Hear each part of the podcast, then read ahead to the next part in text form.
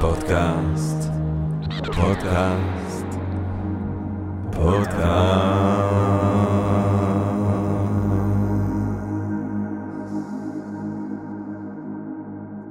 טוב, גבירותיי ורבותיי, ברוכות וברוכים הבאים לפודקאסט של Think and Read Different פודקאסט למי שאוהב לחשוב ולשתות. אני ג'רמי פוגל ואנחנו רוצים קודם כל להתחיל עם רגע של הודיה לעצם היש, לעצם הקוסמוס הזה שמאפשר לנו למרות הכל ובהינתן כל אלה להיפגש כאן למען הרחבת הדעת, העמקת הידע, גירוי ואולי סיפוק, הסקרנות, אולי רעיון נשגב, מעורר השראה ככה פתאום, בעברית, וכולנו ביחד, כיף גדול, אה, וכמובן שעל הדרך אנחנו רוצים להודות ל Screenz. יש בינג' אחר, Screenz גבירותיי ורבותיי, סדרות, הרצאות. Uh, הרחבת התודעה uh, וכו' וכו', ואנחנו, uh, את הפרקים שלנו, שאפשר לבוא ולראות אותם בחינם ב Screenz, ואז להירשם לשאר העולם התכנים המרתק של Screenz, וכמובן גם אנחנו ב- Think and Drink Different, עם ההרצאות שלנו והרטריטים שלנו. לי יש הרצאה ב-21 לדצמבר, אני חושב, במסע על פרויד, זיגמונד פרויד, מי שרוצה לשמוע על פרויד. ואז יש לנו את הרטריט. של Think and Drink Different, של Think and Be Different, מאת Think and Drink Different, במלון סלינה היפהפה בבית אורן, על השאלות הגדולות של החיים, יהיה שם, מי לא יהיה שם בעצם? דוקטור מיכה גודמן, גבירותיי ורבותיי, פרופסור יורם יובל, דוקטור משה לוי, דוקטור חיים שפירא, גלעד כהנא בהופעה אקוסטית. ועוד המון המון אורחים מעניינים בהשתתפויות ומשתתפים מעניינים. כיף גדול, כיף גדול. מי שרוצה להתעדכן מוזמן בעמוד שלנו בפייסבוק, באינסטגרם. line-up מטורף, גם דניאל נווה וניב פארן ומעיין בוימן, מי לא יהיה בריטריט שלנו שם ב- Think and Drink Different. Uh, טוב, גבירותיי ורבותיי, תזונה, כל זה זה תזונה, כל זה זה תזונה לתודעה, תזונה למוח, תזונה לנפש, uh, וזה לוקח אותנו בעצם לנושא שלנו כאן היום, uh, התזונה, מה עלינו לאכול. וחשבתי מן הסתם על הציטוט uh, המפורסם מאוד, Mensch ist Wasser ist. חשוב להגיד בגרמנית, כי יש שם את המשחק מילים של לודוויג פוירבך, הפילוסוף הגדול של המאה ה-19, מפורסם בעיקר בכך שהוא אה, מביא את התפיסה, את האלוהים כסוג של מראה לאדם, ודרך חקר האל בעצם אפשר ללמוד את הרצונות ואת התשוקות ואת השאיפות האנושיות הנשגבות ביותר.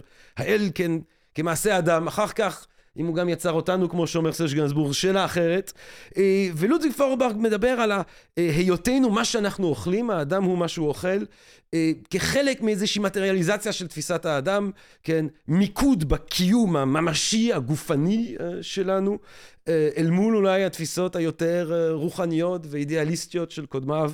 ואם בעצם אנחנו מבינים, אומר פוירבך, כבר במאה ה-19, ש... מתוך הגופניות שלנו בעצם מפציעה המחשבה, התודעה, אז בעצם המחשבה, התודעה, האידיאלים שלנו בסופו של דבר באים מהאוכל. אנחנו ניזונים, האוכל הופך להיות דם, הופך להיות נפש, הופך להיות רעיון, הופך להיות גורל, הופך להיות חיים.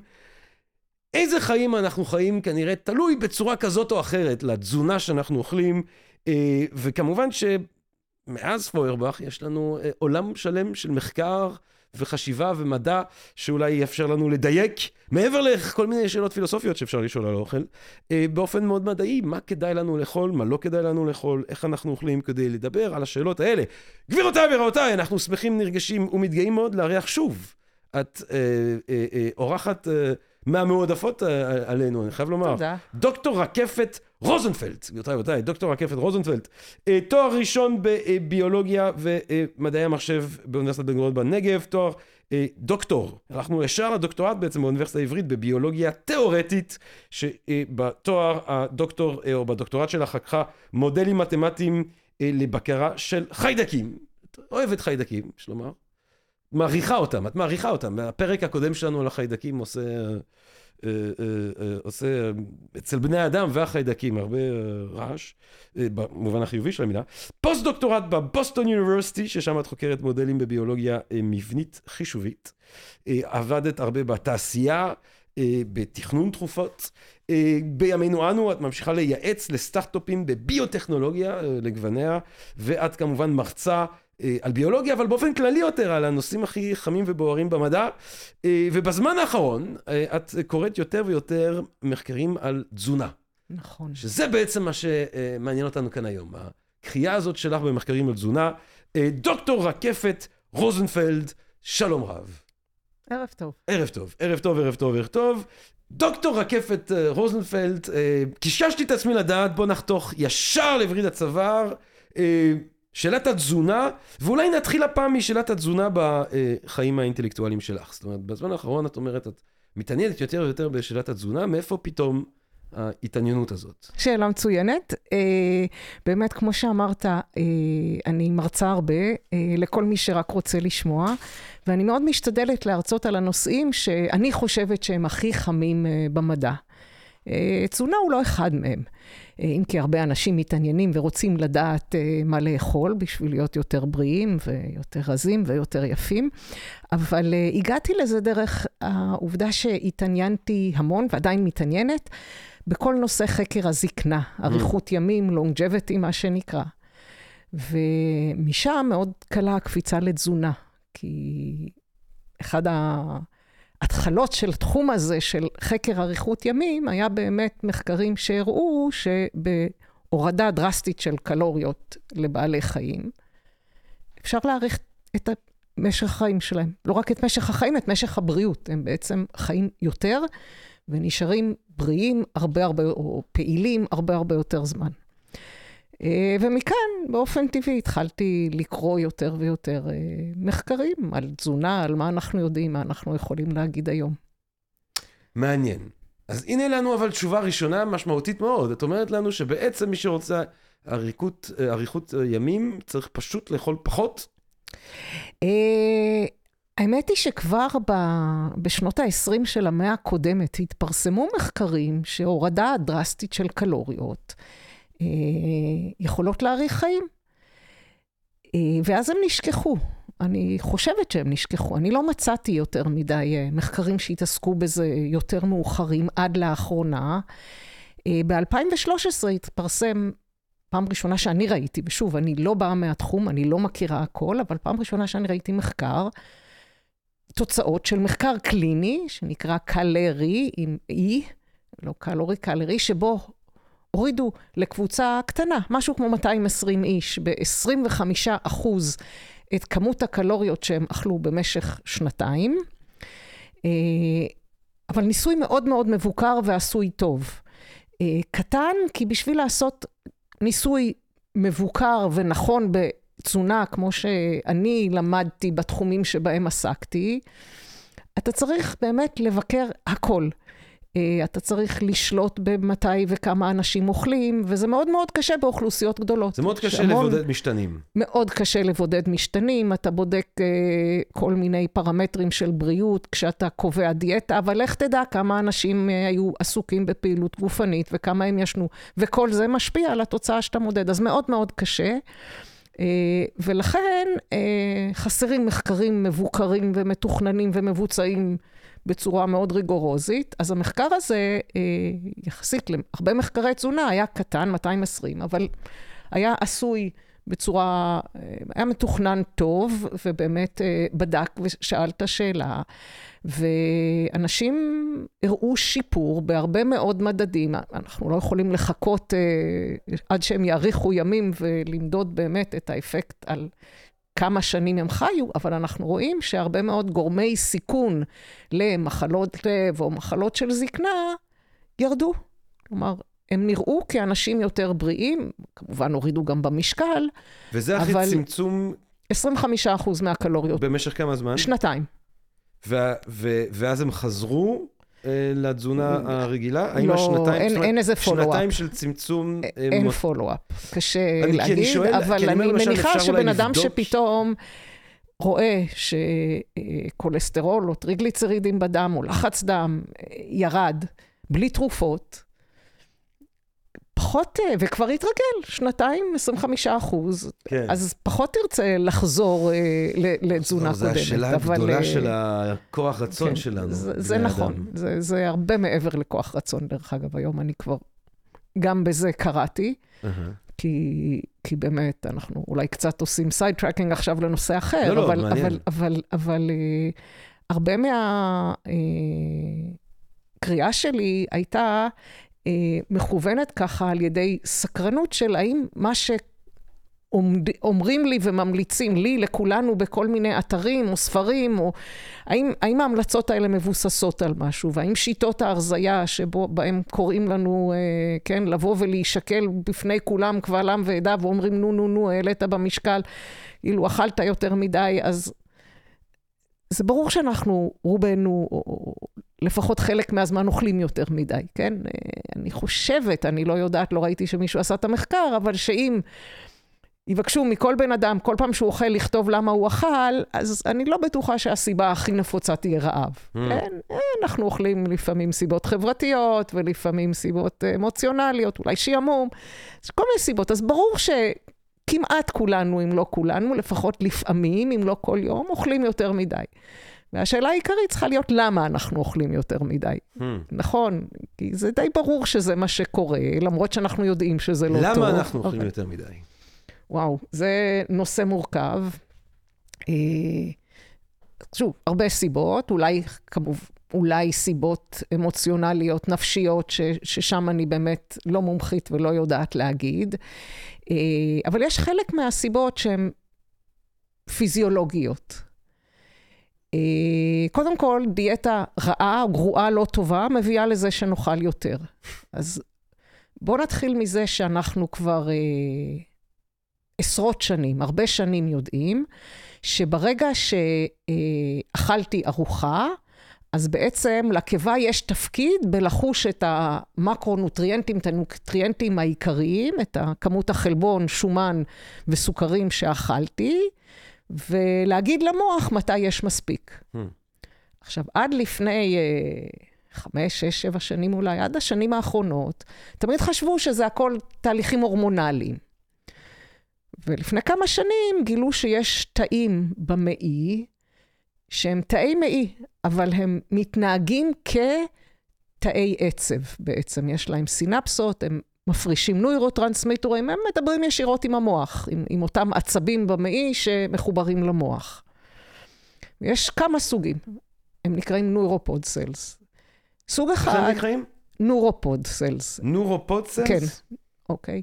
סוג אחד, למשל, אה, חש כמה חומצות אמינו חיוניות וכמה שומנים חיוניים אכלנו בארוחה. למה? כי כל החלבונים שלנו בנויים מ-20 חומצות אמינו, ו-11 אנחנו יודעים לייצר לבד, ו-9 צריך לקבל מהמזון. אז אותם, הנוירופוד סלס, לא את כולם, יש כאלה שהם יותר פחות, אבל פחות או יותר אומרים, יש מספיק חומצות אמינו חיוניות. יש גם חומצות שומן חיוניות שאנחנו חי... צריכים לבריאות, חלקם חשובים למוח, אבל זה היה אומגה 3 ואומגה 6. זה פולי-unsaturated fat, אומגה 3 ואומגה 6, אנחנו לא יודעים לייצר, צריך לקבל מהתזונה. אז ברגע שיש מספיק מהם בארוחה, אז התאים האלה אומרים למוח, יש מספיק, ובעצם מעבירים למוח סיגנל שגורם, ש, שהתוצאה שלו היא שנפריש הורמון בשם חוליוציסטוקיינין, CCK, שאומר פחות או יותר למוח לייצר תחושת שובע. כלומר, אכלת מספיק בארוחה הזאת. בעצם אחראי לכמה נאכל בתוך הארוחה. זה לא אומר כמה נהיה רעבים אחר כך, מתי נאכל עוד פעם, לא בין הארוחות, אבל... אז גם אם אכלנו הרבה, אבל לא אכלנו טוב, אם הלכנו והרבצנו רק ג'אנק פוד רציני, אז התחושה הזאת לא תגיע כל כך מהר, כי mm. אין את החומצות אמינו ואת החומצות שומן. אבל התחושה הזאת צריכה להגיע מזה ש... אה, סלחי לי על השאלה הבסיסית, אה, אבל אני אוכל, נכנס, מגיע לקיבה, אם בעצם האותות צריכות להגיע מהמעיים, אז זה צריך לעבור את הקיבה, להגיע למעיים, ואז... אה... זה, זה לאורך הגת, יש גם במי הדק. מיקום פחות קריטי, אבל, לא, אבל, אבל, אבל כן, אבל, זה עובר, זה, זה מגיע, זה מתעכל קודם. תוך, זה אבל מתעכל. תוך כמה זמן, זה... אז, אז בעצם תוך כמה זמן אני יכול לקוות בכלל לקבל זה, תחושת שובע? זה, זה לוקח דקות. זה עניין לא, של דקות? אני חושבת שזה דקות. זאת אומרת, אחרי אני, דקות אני לא המזון כבר בוודאות. יצא מהקיבה ב- לכיוון של המעיים? אני, ב- כן. זה עניין כן. של דקות? אני, אני חושבת שכן. מעניין. יכול להיות שזה דקות ארוכות, שזה יותר קרוב ל-20. אני, אני לא יודעת להגיד לך בוודאות. עם סוכרים, תכף נדבר איתך על סוכרים, זה, זה רבע שעה. זה אני יודעת להגיד לך. רבע שעה? רבע שעה. אני אוכל משהו, פחות. תוך רבע שעה... המעי אה... יודע להגיד מה יש בפנים ולהעביר את הסיגנלים למוח. אבל אם נגיד אני אוכל, אם אני אוכל, אני, נגיד מצב שלי אף פעם לא היה יכול לקרות, אבל לדרור, לתובל, אני יושב עם אוכל כזה סיר של גלידה כזה ענק, את יודעת. אה, גם לי זה יכול לקרות. לך גם זה יכול לקרות. גלידה, אתה. אוכל, אתה אוכל זה של גלידה ענק, ואתה מול הטלוויזיה, אתה אוכל את הגלידה, ואתה אוכל ואתה אוכל, זאת אומרת, אה, זה ייקח מינימום רבע שעה עד שהמעי בכלל יהיה במצב להגיד, אה, הלו, רגע, שנייה, ש- אבל סיגנלים של שובע זה לא רק זה. גם כמה אני מלא, יש סיגנלים פיזיקליים כמו כמה התמלאתי, יש סיגנלים אה. הורמונליים, יש הרבה. סיגנלים. יש הרבה אומרת, אבל, סיגנלים. אבל גם זה כל העולם חלק זועק מה- לי, תפסיק עם הגלידה, כן, זה מה שאת אומרת. כן, אבל גם זה. עכשיו, יש גם, חוץ מזה, תכף נדבר, חוץ מזה, יש אה, נוירופוד סלס שחשים סוכרים, בלי שום קשר לטעם מתוק, אוקיי? עכשיו, טעם מתוק זה טעם שכולם אוהבים. מי שאומר לך, אני לא אוהב מתוק, זה מישהו שלמד, לימד את עצמו לא לאהוב, כי הוא יודע שזה לא בריא. אוקיי? כולם, איך אנחנו יודעים, תן לכל ילד מים ומשקה ממותק, הוא ילך על הממותק. זה נכון בכל החיות, כן? גלוקוז, מה שאנחנו קוראים סוכר, גלוקוז החיות? זה הכל, כולם. גלוקוז זה הדלק העיקר, עוד פעם, אני מדברת על מרמה של אה, אנש, חיות עם מוח ומעלה, כן. אוקיי? אוקיי? הד, הדלק המועדף על כל מוח הוא גלוקוז. יש אנשים שמתעקשים על קטוגני ועושים דיאטה, אז כן, הוא יודע, יש מנגנון שהוא יודע גם לנצל חומצות שומן, אבל יהיה גלוקוז, הוא יעדיף גלוקוז במוח. אז כולנו אוהבים מתוק. וכשמביאים אנשים למעבדה ונותנים להם שתייה נחמדה, חביבה שהיא קצת מתוקה ומים, מה אתם מעדיפים? אלא אם כן הם באמת שכנעו את עצמם שמתוק זה לא טוב, הם יאהבו את המתוק. עכשיו, אפשר לקחת חיות ולבטל להם את כל ה... פשוט גנטית, להוציא להם את הקולטנים של הטעם המתוק, שאין להם בפה, על הלשון, אין. תן להם מים, תן להם מים עם סוכר, לא יהיה שום הבדל. Hmm. ייקח 15 דקות בערך, ואז פתאום הם יעדיפו את המתוקים. עכשיו, יש גם דרכים, מה זאת אומרת? בעצם, אתה תראה שהם חוזרים, חוזרים לבקבוק המתוק, ולא למים. לעומת ב- 15 דקות קודם, שפעם שתו מפה, פעם מפה. לא כאילו, שינה להם. יש קולטנים בגוף ש... במעי, שמרגישים מתוק בלי שום קשר לטעם. עכשיו, זה נכון גם באנשים.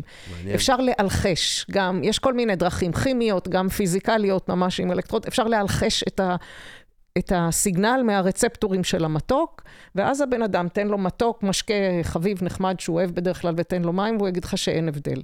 תגיד לו להמשיך, ללגום, לשתות מדי פעם. אחרי רבע שעה, הוא יגיד שהוא מעדיף את המתוק, בלי שהוא יכול להסביר למה. הוא מעדיף. למה? כי יש תאים במעי נוירופוד סלס שחשים סוכרים. ומה הם עושים כשהם... יש uh, סיגנל שיש סוכרים? מה הם עושים? גורמים לך להפריש דופמין. המוח Mm, מפריש דופמין. דופמין. אוקיי, מה דופמין עושה? כיף חיים. ז- זה ככה יותר common דופמין, הוא יותר הורמון של מוטיבציה, סליחה, לא הורמון, נוירוטרנסמיטר של מוטיבציה. כן. אוקיי? אם יש לי פתאום פרץ של דופמין, אז יהיה לי מוטיבציה לעשות עוד ממה שגרם לפרץ הזה. Hmm. כלומר, ברגע שהסוכר הזה גרם לי להפריש דופמין, אני רוצה עוד ממנו. זה אוקיי? היסוד ההתמכרותי באיזושהי צורה. לגמרי. התניות. זה לא באיזושהי צורה, זה לגמרי. זה יוצר ככל התניות. ששם, אתה יודע, כשמודדים הרואין, כמה הוא ממכר, תלוי איך, אם אתה מסניף אותו ככה, אם אתה מזריק אותו ככה, קורלציה מלאה. השיטה שבה הוא גורם לפרץ יותר גבוה של הרואין, של דופמין, זה הדרך שבה הוא יותר ממכר. וזה. ההזרקה, אני מניח. אני חושבת, למי כן, שחשב כן, אה, לעשות הרואין, כן. רק בהזרקה, חברים. כן, אחרת זה חבל על הזמן. אחרת חבל, חבל כן. על החומר. אז, אז, אז כן, אז, אז הנוירופוד סלס שחשים סוכר, גורמים להפרשת דופמין, ואז מה אנחנו עושים? עוד. מהסוכר, לא משנה, מלאים, לא מלאים. אני למשל. אה, לא יכול לאכול שתי עוגיות. פותח אה, שקית של עוגיות, זה הולך להיגמר. לא, לא יהיו עוד עוגיות. אני רק יכול דופמין. לרכוש לעצמי דברים מתוקים שאני יכול לסיים אותם במכה. שסביר לסיים אותם במכה. כי נגיד אם יש, אה, אה, אני יודע מה, אה, במבה נוגת, שזה דבר שאני ככה נהייתי חסיד גדול של הבמבה נוגת, אני חייב שקית קטנה כזאת. אם אני קונה את השקית הגדולה, אז אני מסיים אותה. ולא טוב אחר כך. תראי, אני לא יודע אם לא טוב, אני לא, זה לא ש... אבל פשוט... כן, דופמין. מה, אני, נראה, לי, נראה לי שזה לא דבר שכדאי נכון, לעשות, נכון. בקטע של נכון. קלוריות, הורדת לא, קלוריות. לא, זה לא. זה לא טוב. אחת אבל ה... אם גלוקוז, אבל שנייה, אם גלוקוז זה כל כך אם זה דלק שהוא כל כך נחוץ לנו, אם המוח שלנו כל כך רוצה גלוקוז, Mm, נכון, למה זה, איך זה יכול להיות דבר גם לא טוב? נכון. פשוט יש לנו אה, בתרבות המערבית המודרנית, או בכלל בתרבות העולמית המודרנית, כבר אפשר להגיד, גישה להרבה יותר גלוקוז משבאופן ביולוגי אנחנו היינו אמורים אה, נכון. להגיע וזה אליו. בא עם פרוקטוז בדרך כלל גם. אה, פרוקטוז הוא פרוקטוז. מה זה. פרוקטוז? סוכר. סוכר שעל השולחן, כן.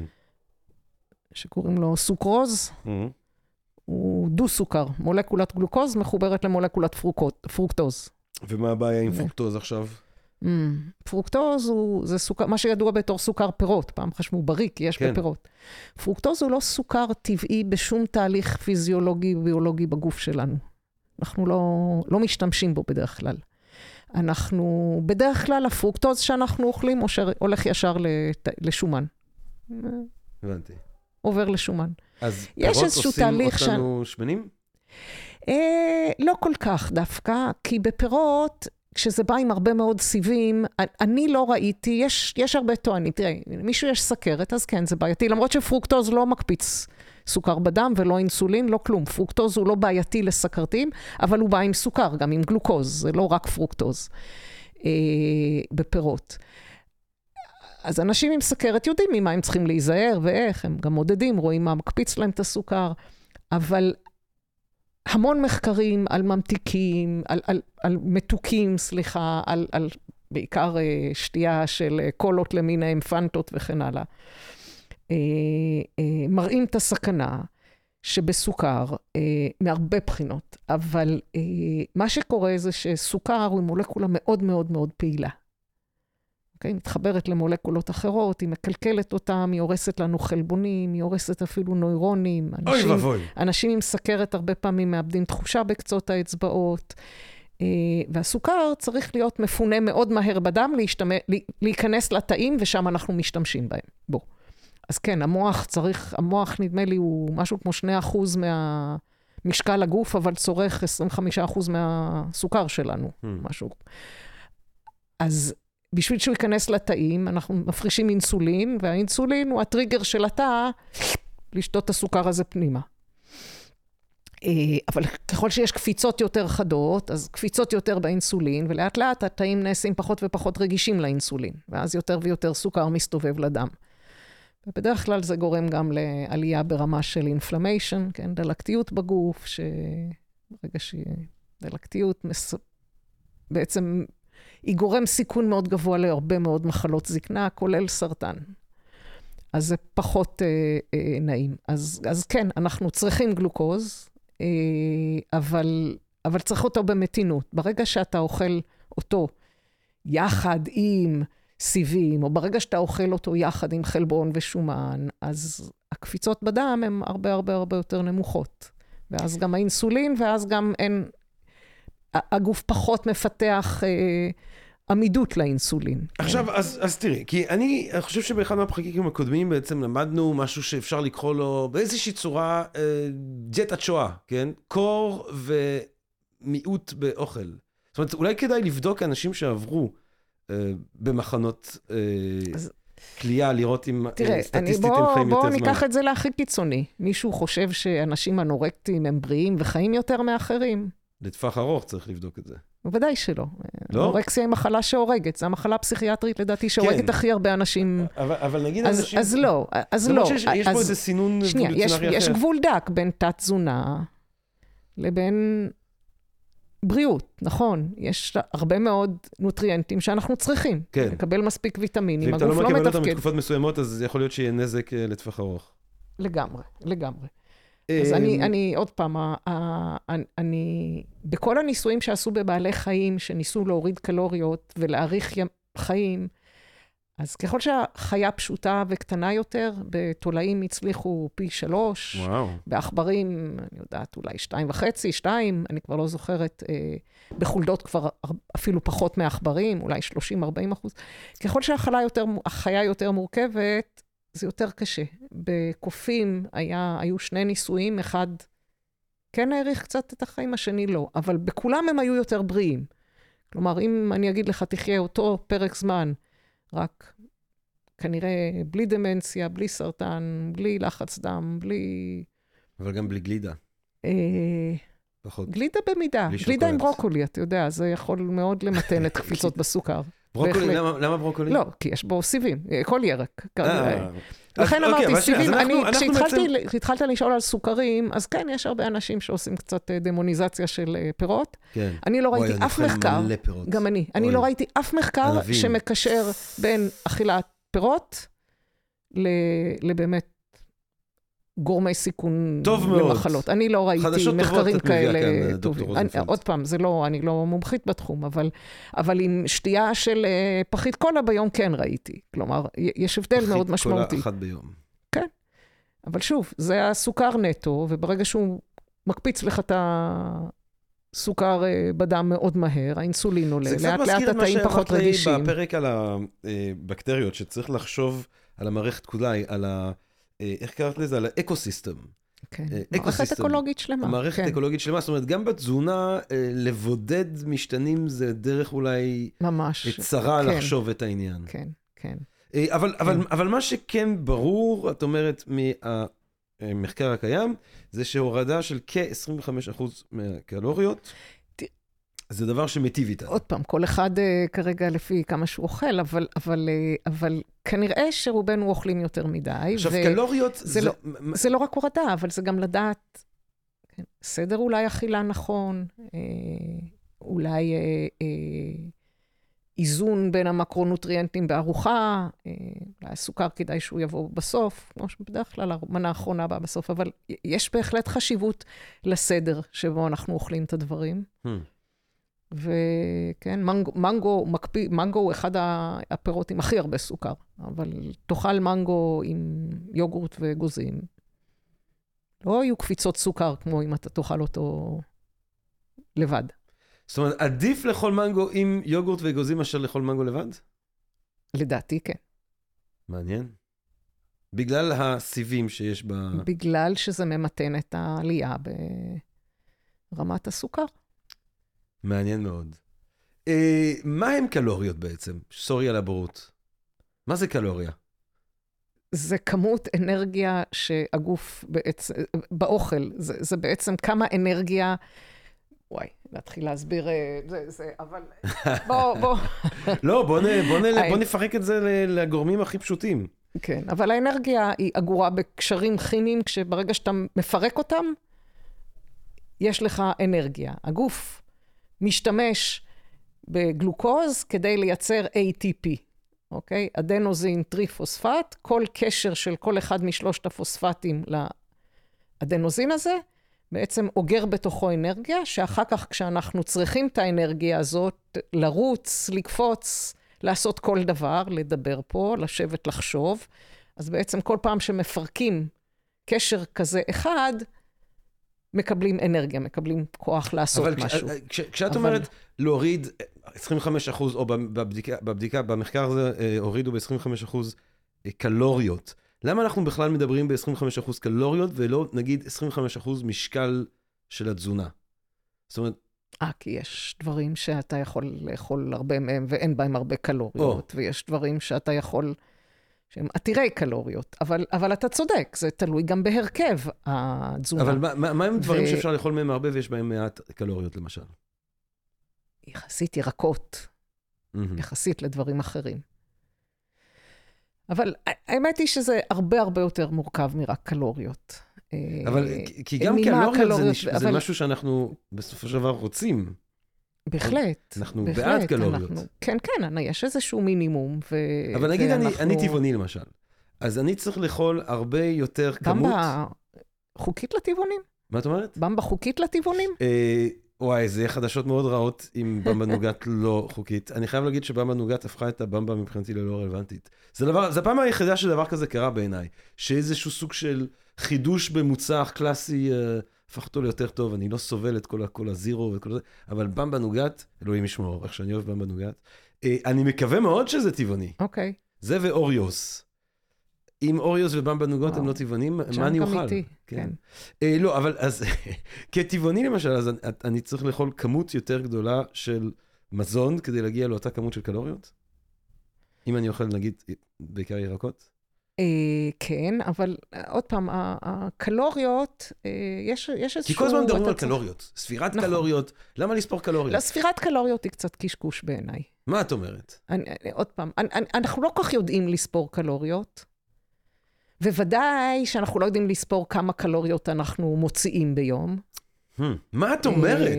וואי, אשכרה? זה אבל מאוד- אתה שומע את זה כל אישי. הזמן.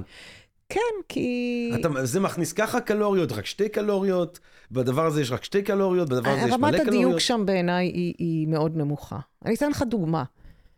תבשל תפוח אדמה פירה טוב, אה. יש לו הרבה קלוריות, גם אם אתה לא שם עליו חמאה. כן. אני אישית שם עליו, אבל כן. גם אם אתה לא, יש בו הרבה קלוריות. עמילן, הרבה מאוד קלוריות. כן.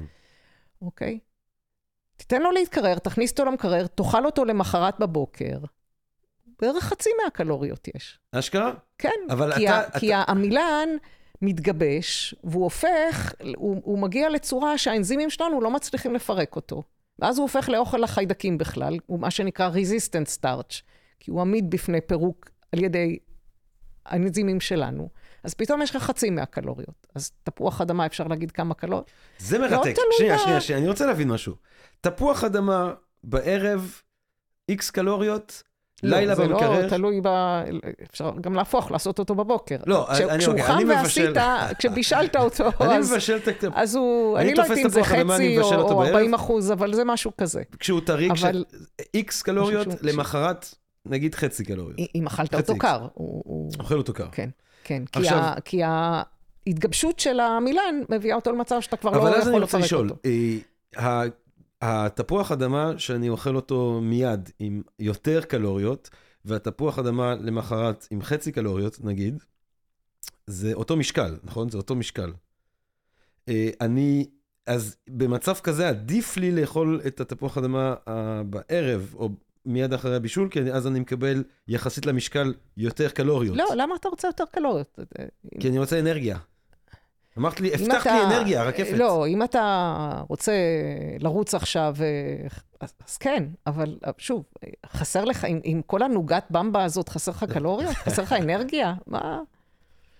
אז רק שנייה, אז רק שנייה, אז את אומרת, לא, אתה לא יכול לדעת אם זה, אז כאילו כן, אין עדיף, אפשר לאכול עם חצי קלוריות, כאילו, מה כן, יעשה אותי יותר שמן? אה, זה עם הרבה, התפוח אדמה לא, עם הרבה קלוריות, או תפוח אדמה עם חצי קלוריות? זה שאנחנו לא יודעים בדיוק לספור כמה אנחנו אוכלים, וודאי לא כמה אנחנו מוציאים ביום, אה, אה, זה לא אומר שהמאזן הקלורי, ה-calories in, calories out matters, אוקיי? אם תאכל יותר קלוריות ממה שאתה שורף, אתה תשמין, אם תאכל פחות, תרזה. זה פיזיקה, אז- זה לא אז- ביולוגיה. אז- אז התפוח אדמה אבל- למחרת הוא יותר רזה מהתפוח אדמה עם הוא- הרבה הוא פחות קלוריות? קלוריות, כן. הוא, הוא לא רזה, הוא פחות קלוריות. אבל פחות קלוריות זה רוצה להגיד שאני פחות ישמין? גם אם אה, זה אותו כן. משקל? גם אם, מה קורה עם הסטארץ' הזה שם? כי אתה לא יכול לפרק אותו, החיידקים נהנים. ממנו. לא, החיידקים נהנים ממנו, הם אוכלים וגדלים. ואז מה, ומה אבל- נהיה איתם? הם נשארים גם בגוף שלי, לא? אולי הם נהיים יותר. שמנמנים, אבל אה, לא, לא משמעותי. חיידקים אתה מלא בכל מקרה, אין... אה, זאת אומרת שהתפוח אדמה שלה למחרת במקרר, הוא פחות משמין. כן, אם אתה אוכל אותו קר בעיקר, כן. אתה מחמם, בטח חלק מזה קצת מומס חזרה, אני מניחה שלא הכל. ולכן הוא יותר אבל- בריא. לא, לא בהכרח. עוד פעם, אם אתה כרגע נורא רוצה לרדת במשקל, נורא, אז... כן, אז... זה, בטח. לא, אוקיי, אז כן, אז הוא משרת את המטרה שלך, זה, Mm. לא, זה לא עניין של בריאות. זה. כמובן יותר בריא להיות רזה מאשר שמן, אבל, אבל הוא משרת את המטרה שלך. וואי, זה נהיה מורכב כל העסק הזה, אה? עכשיו שאני חושב על זה, כי זה לא רק, אז אנחנו כבר ספירת קלוריות, זאת אומרת, זה מיתוס, תעזבו את הדבר. לא, יש, ככה בגדול, כן, זה הגיוני, אבל זה מיתוס במובן הזה אבל, של לך אבל תחשב קלוריות, לא... עכשיו פתאום אתה צריך לדעת אם זה טרי, יש- או למחרת, או יום ה- לפני, או זה. כשאתה מסתכל על מזונות וכתוב כמה קלוריות יש, אז, אז פעם איזה גרמני המציא מכונה ששורפים את המזון ורואים אה, כמה אנרגיה משתחררת, אבל התהליך שעוברים בגוף הוא אחר לגמרי, זה לא תהליך אה, של שריפה מה של אתה- וואי, את אוכל. שוברת פה מיתוס. אז הוא אחרת. ואז. מאז שהוא עשה את זה, אז לוקחים את המזון ואומרים, אה, יש בו 40 אחוז חלבון, 40 אחוז שומן ו-20 אחוז סוכרים, אז חלבון זה כך וכך קלוריות, שומן זה כך וכך, וסוכרים זה כך וכך, וככה מחשבים לך את זה. roughly speaking. ככה, כן. מאוד roughly speaking. אז זה... זה. אז, אבל ה- ה- מה שחשוב זה הנוטריאנטים שאתה מקבל, שתדע שאתה מקבל מספיק, שאתה מקבל את החומצות האמינו החיוניות, שתדע, בתור טבעוני, בשביל לקבל את כל חומצות האמינו שאתה צריך, הרבה יותר קשה לטבעוני מאשר לטורפים כמוני. הכל. בבמבה נוגת יש את כל מה שהבן אדם צריך כדי לא רק לשרוד, קשה לי, לא, אל, אל תחיה רק על זה. לא, לא, קשה לי להאמין. אבל כדי לקבל את כמות החלבון שאתה צריך, נכון. בשביל באמת להיות בריא, אתה צריך לאכול הרבה יותר קלוריות. תראה, אחד החלבונים הכי, הכי טובים מבחינת איכות חלבון בעולם הצומח, זה דווקא בתפוחי אדמה. תפוחי אדמה. אבל יש כל כך מעט, אתה צריך לאכול הר של פירה כדי לקבל כמות. מה עם צ'יפס? אני לא... הר, אני לא מכירה, אולי אני טועה, אני לא חיה בעולם של הטבעונים, אבל יכול להיות שיש מקום שאפשר לקנות פוטטו uh, פרוטין בתור, uh, כמו שיש uh, חלבון סויה או חלבון ווי פרוטין, אני לא, לא ראיתי דבר כזה אף פעם. אני מהטבעונים שמאוד לא מודעים למה ש... כאילו, חוץ מזה שאני יודע שזה טבעוני, אני לא מה... אני לא מבין, אני עכשיו, אני באתי כאן לחשום את מה שאת אומרת, כי אני מרגיש שאני צריך להתחיל לשים לדבר הזה לב. אז כן, חומצות אמין, חלבון זה חשוב. חלבון זה חשוב. זה חשוב, מאוד. אני רושם לעצמי.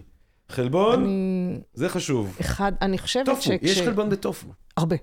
אה, סויה, יפה. סויה זה אחד, זה, לא, אני חושבת שסויה תמיד נחשב לחלבון הכי בריא מבחינת חלבון מהצומח. מה את אומרת? מבחינת אה, מכיל את כל חומצות האמינו, אני חושבת שגם חומוס, חומוס הוא מאוד, אני לא יודעת איפה הוא בדירוג בין, אה, הוא פחות מסויה, אני חושבת שגם פחות מחלבון תפוח אדמה. אבל אני חושבת שחלבון תפוח אדמה הוא, הוא כמעט לא רלוונטי, כי יש כזו כמות קטנה שבאמת... אני למשל היום בצהריים אכלתי אה, חומוס עם צ'יפס ולימונדה. אז מלא, הכל מעולה, המצב שלי מעולה, קצת הרבה כאלה, יש אויבים ללחם, אני דווקא אינטואיטיבית מתנגד ללחימה בלחם. אני מרגיש שבעצם החיטה והלחם כוננה את הציוויליזציה האנושית. מי אני כדי להפסיק לאכול לחם? כן, מי אני לא, כדי להתנגד לפיתה? כן. הפיתה אה, בנתה את הציוויליזציה שבה אני חי. מה זה האנטישמיות הזאת נגד הפיתות? אה, קודם כל, יש הרבה, אה, איכשהו, עליהום על הגלוטן. נכון, אה, גלוטן, זהו, אנשים לא מי שרגיש לגלוטן, נכון, אז, אז בוודאי לא, לא להתקרב. אבל כן, יש הרבה עליהום שאני לא בטוחה שהוא מוצדק, אני חושבת שסך הכל לחם זה... למה זה אנשים טעים? כל כך כועסים על הגלוטן? לא יודעת, לא יודעת, לא התעמקתי בזה.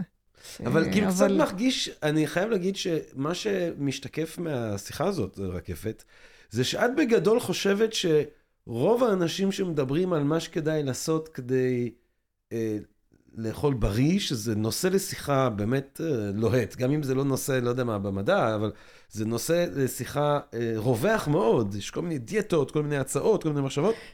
התחושה שלי ממה שאת אומרת, זה שכאשת מדע, שמתחילה קצת להיכנס לתחום הזה, את כאילו, שום דבר לא כל כך תראה, ברור ושום דבר לא משכנע אני אותך. אני לגמרי. אז קודם כל, אה, ברגע שהתחלתי לקרוא קצת מחקרים ולראות, פתאום תפסתי שבאמת זה תחום המחקר שמבחינת מה שאני מכירה, הכי הכי הכי מלא בסתירות, זה לא יפתיע אותך, נכון? יש שנים שאסור לאכול ביצים, ויש שנים שרק שתיים, ויש שנים שתאכל כמה שאתה רוצה. אז באמת, ו- וקפה גם, וכמעט כל דבר, יש שנים שמותר, אסור. אז מלא מלא מלא סתירות. מצד שני, זה גם תחום שיש בו המון המון המון מדע רע, פשוט רע. איך את מסבירה את זה? אה, למה... אני לא, אני לא מנסה להסביר אפילו, אבל אני יכולה לתת לך כמה דוגמאות שאני פשוט פתחתי עיניים ולא האמנתי. אה, אני אתן לך דוגמה אחת, שמתוך אה, סקרנות התחלתי להסתכל בתור אחת שמאוד אוהבת כל בוקר חביתה. הסתכלתי על עניין הכולסטרול. וחלק מהמחקרים שבהם הוחלט שכולסטרול נורא נורא נורא נורא מסוכן, לנו כולסטרול dietary cholesterol, שאנחנו אוכלים אותו, אני לא מדברת על מה שהגוף מייצר, נורא נורא נורא מסוכן. חלק מהמחקר הזה נעשה בארנבות. עכשיו, מי שחושב שאפשר להאכיל בשר עם כולסטרול או ביצים עם כולסטרול, ארנבת שכל ה design שלה בנוי רק לאכול עשב ודשא, הוא לא צריך להיות מדען. זה, זה, זה כאילו, למה שארנבת תדע להסתדר עם כולסטרול? אין לה.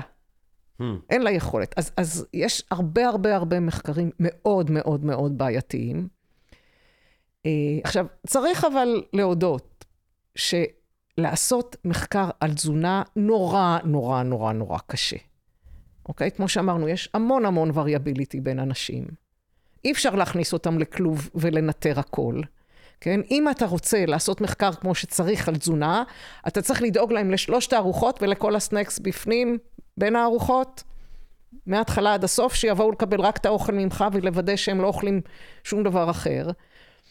ולוודא שכל הפרמטרים האחרים שמשפיעים על מה שאתה מודד הם אחידים. נורא נורא נורא קשה. אין כמעט תקציבים לדבר הזה. זה די מדהים, אבל כל הארגונים שמתקצבים מחקר ביו-רפואי וקוראים לעצמם ארגוני בריאות, אז בתחום הזה הם ארגוני חולי לחלוטין. מתקצבים מחקרים על מחלות. כשאתה רוצה, ואני קראתי ושמעתי ראיונות עם חוקרים ש, שחקרו אה, כולסטרול, שאף אחד לא רצה להקשיב למחקר שלהם כי הם קיבלו מימון מארגון מגדלי התרנגולות או הבקר. אמרו, אה, הם בייסט, מה שמאוד הגיוני להגיד, אבל הם אמרו, כל גרנט שהגשנו ל-NIH, כן, לממן דבר כזה, אמרו, לא, אנחנו לא מממנים תזונה. אז אין מימון, וחוץ מזה, יש גם בעיה נורא נורא קשה, שכולנו מומחים. כל אחד חושב שהוא מומחה, נכון? אני הוא לא. הרי עשה ניסוי על N שווה אחד, על הגוף שלו, והוא משוכנע שמה שטוב לו יהיה טוב לכל בני משפחתו ולכל מושג, חבריו. אני אוכל מה שבא לי, לא, כאילו. אבל כמה אנשים ש... אני, כמה טבעונים שמנסים להפ... ל... ל... כן, ל... יש הרבה, זה כן. כן, מיסיונרים לגמרי. אני כחבר, אז, אז, אז, אז התחום הזה הוא, הוא נורא נורא נורא בעייתי. ואז מה שקורה, אני כן כיוון ש... מנקודת הנחה שבן אני רוצה להגיד לך אבל כן, שנייה משהו. כן. ואז, כיוון ש... ו... ולמה כל כך סקרן אותי לקרוא את המחקרים? כיוון שהתחום הזה רלוונטי לכולם כמעט, וכולם מתעניינים בו, אז הוא צ'יק צ'אק, כל מחקר קופץ לעיתונות המדעית, ומקבל כותרות, לא משנה מחקר טוב, רע, חזר על עצמו, לא חזר על עצמו, הוא מקבל כותרות ונהיה ההייפ הבא בתחום הבריאות והנוטרישן. וזה נורא הדברים שמגיעים לציבור הרחב, תחת איזושהי אצטלה מדעית, עם דברים שאתה... את ברור לך? לגמרי, וואי, לגמרי. רקפת. כן. תראי, אז תני לי את הדוגמאות הכי מזעזעות. דברים שאת אומרת, זה כאילו איזשהו מיתוס שאיכשהו תפס. וואי, אז אני אתן לך דוגמה, גמור. דוגמה של משהו שהופיע עכשיו. Mm.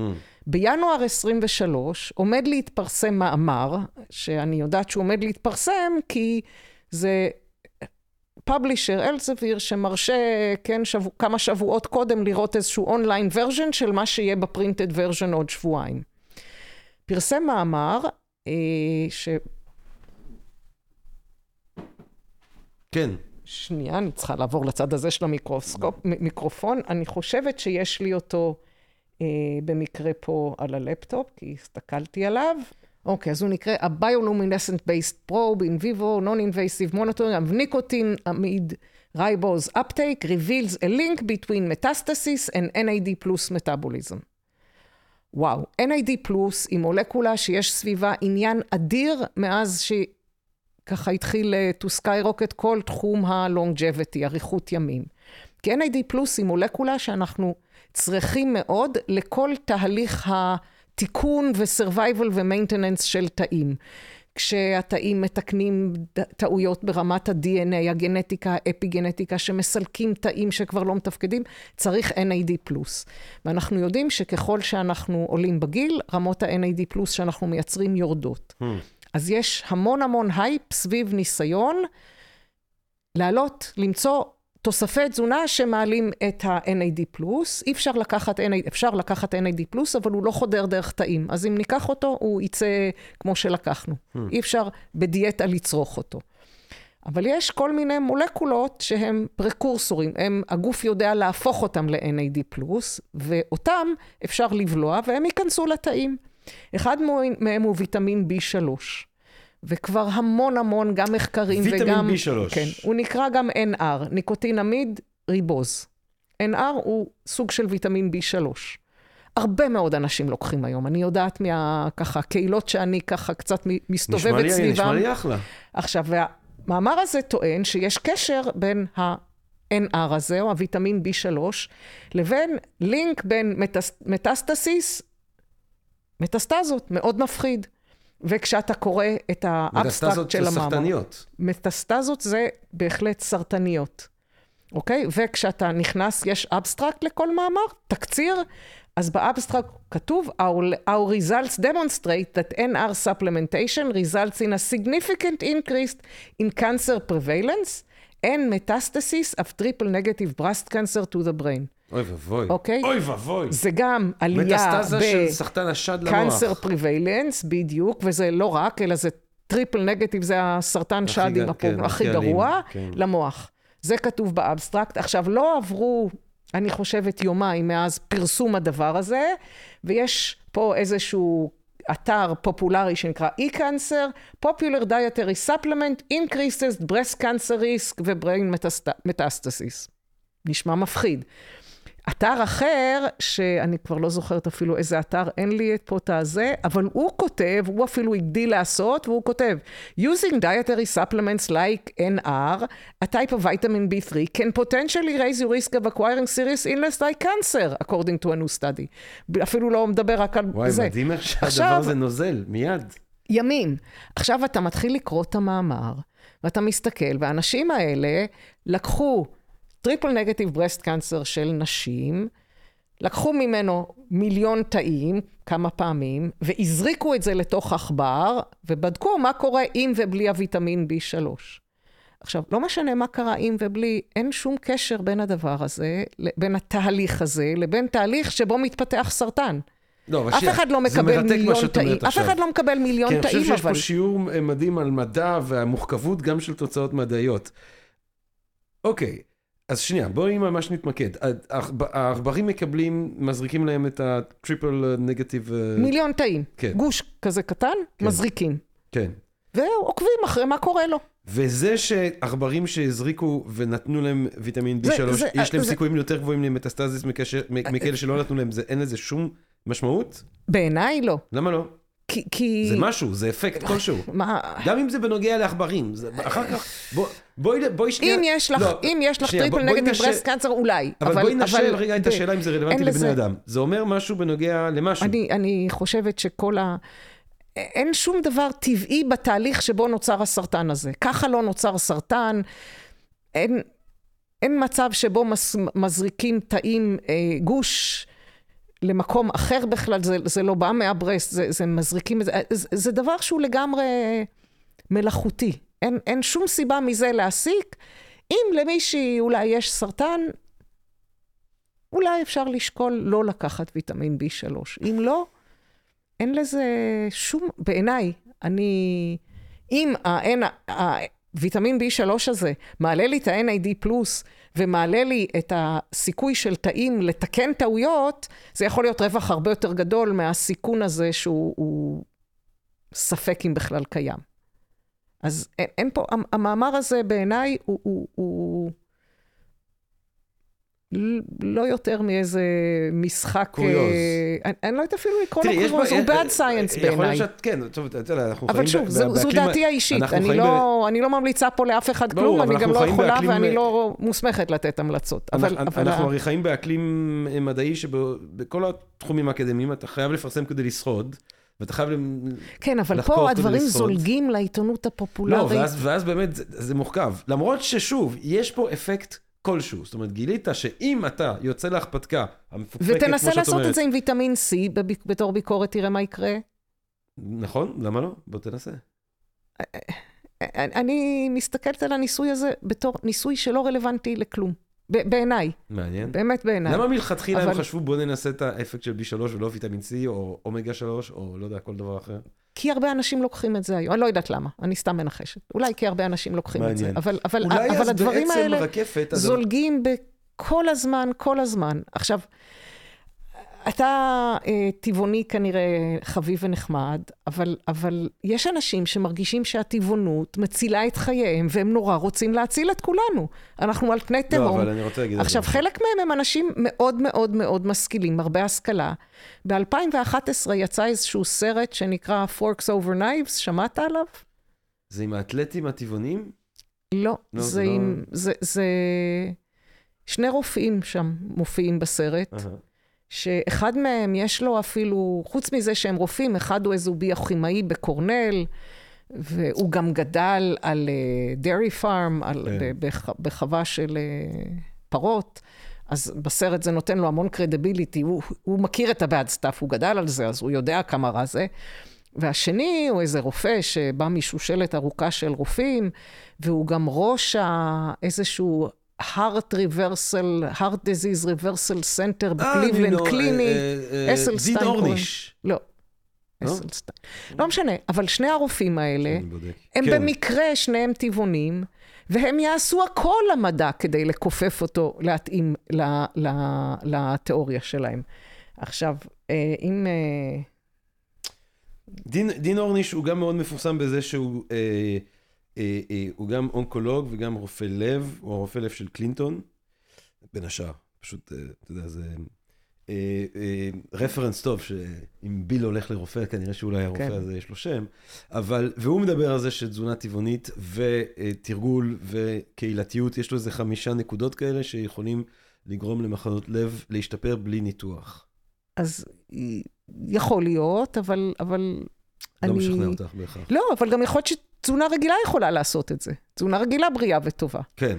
תראה, אני, אני רק רוצה, שנייה, אני רוצה להגיד אני משהו לגבי אני רוצה הטבעונות. להגיד לך שנייה שני דברים. ברשותך. אוקיי. אני רוצה להגיד לך משהו בנוגע לטבעונות.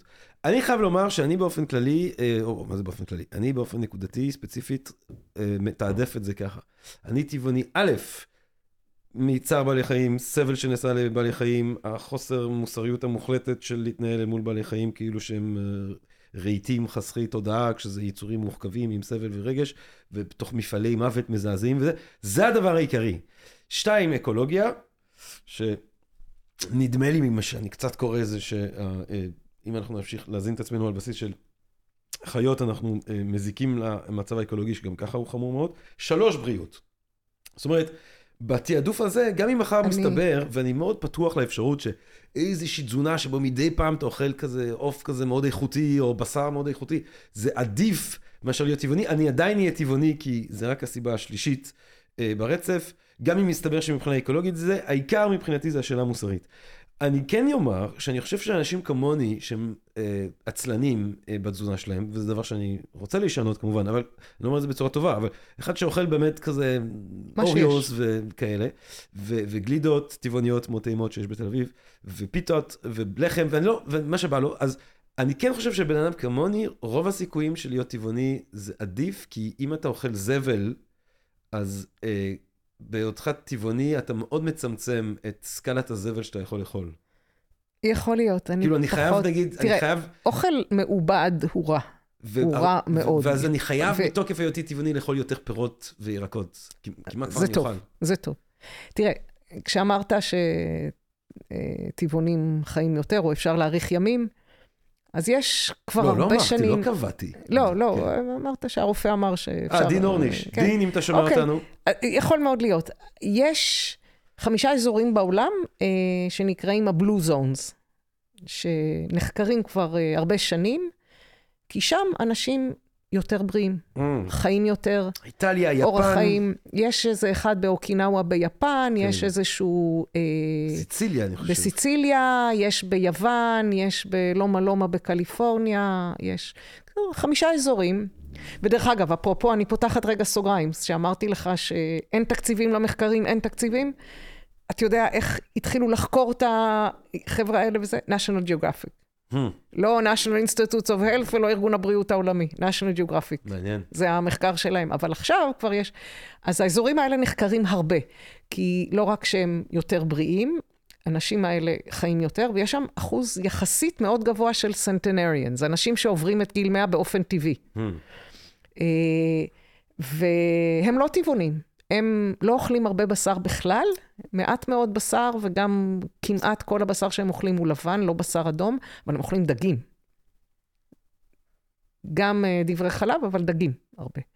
אז, והם היום נחשבים הגולד סטנדרט של אה, כאילו לא, גם, אוכלוסייה גם, בריאה. כמובן שמאוד, אם מדברים על לבודד משתנים, מאוד מעניין לבדוק גם איך חיי הקהילה שלהם. אה, לא, זה אחד, זה, זה נבדק כל הזמן. שלהם, זה, זה גם כן. חיי קהילה וגם הרבה יותר פעילות גופנית. הם כן. הרבה פחות ברכבים. לא פעילות גופנית כספורט לשם ספורט, הם פשוט הולכים ממקום למקום כי לא מקובל לנסוע ברכב. כן. אז היותר פעילות גופנית, יותר אה, מתנועים, מתנוענעים, וחיי קהילה מאוד פעילים, והרבה הרבה מאורך החיים שלהם כן. הוא אורך חיים יותר טבעי, מה שנקרא, פחות Mm. טכנולוגי.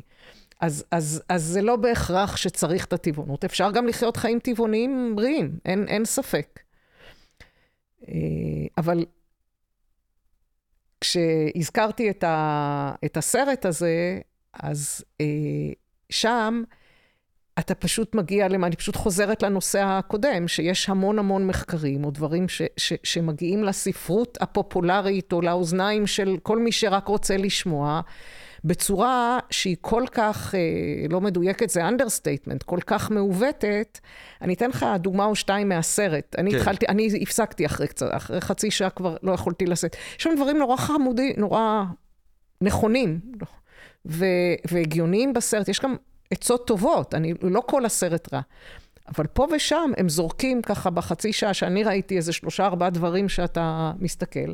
אז ממש אחרי איזה עשר דקות, אחד הרופאים המכובדים אומר את המשפט הבא: When we consume dietary cholesterol, which is only found in animal foods like meat, eggs, and dairy products, it tends to stay in the bloodstream.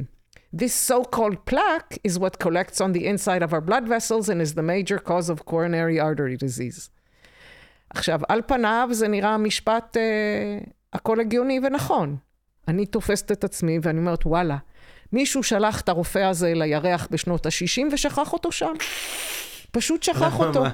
אוקיי? מה? למה? כי, כי רוב הכולסטרול שיש לנו בגוף, אנחנו מייצרים לבד. אוקיי. ולמעשה אנחנו כבר יודעים הרבה מאוד שנים שהגוף שלנו ממש ממש טוב בלבקר את היצור על פי הכמות שאנחנו אוכלים בתזונה. ממש טוב.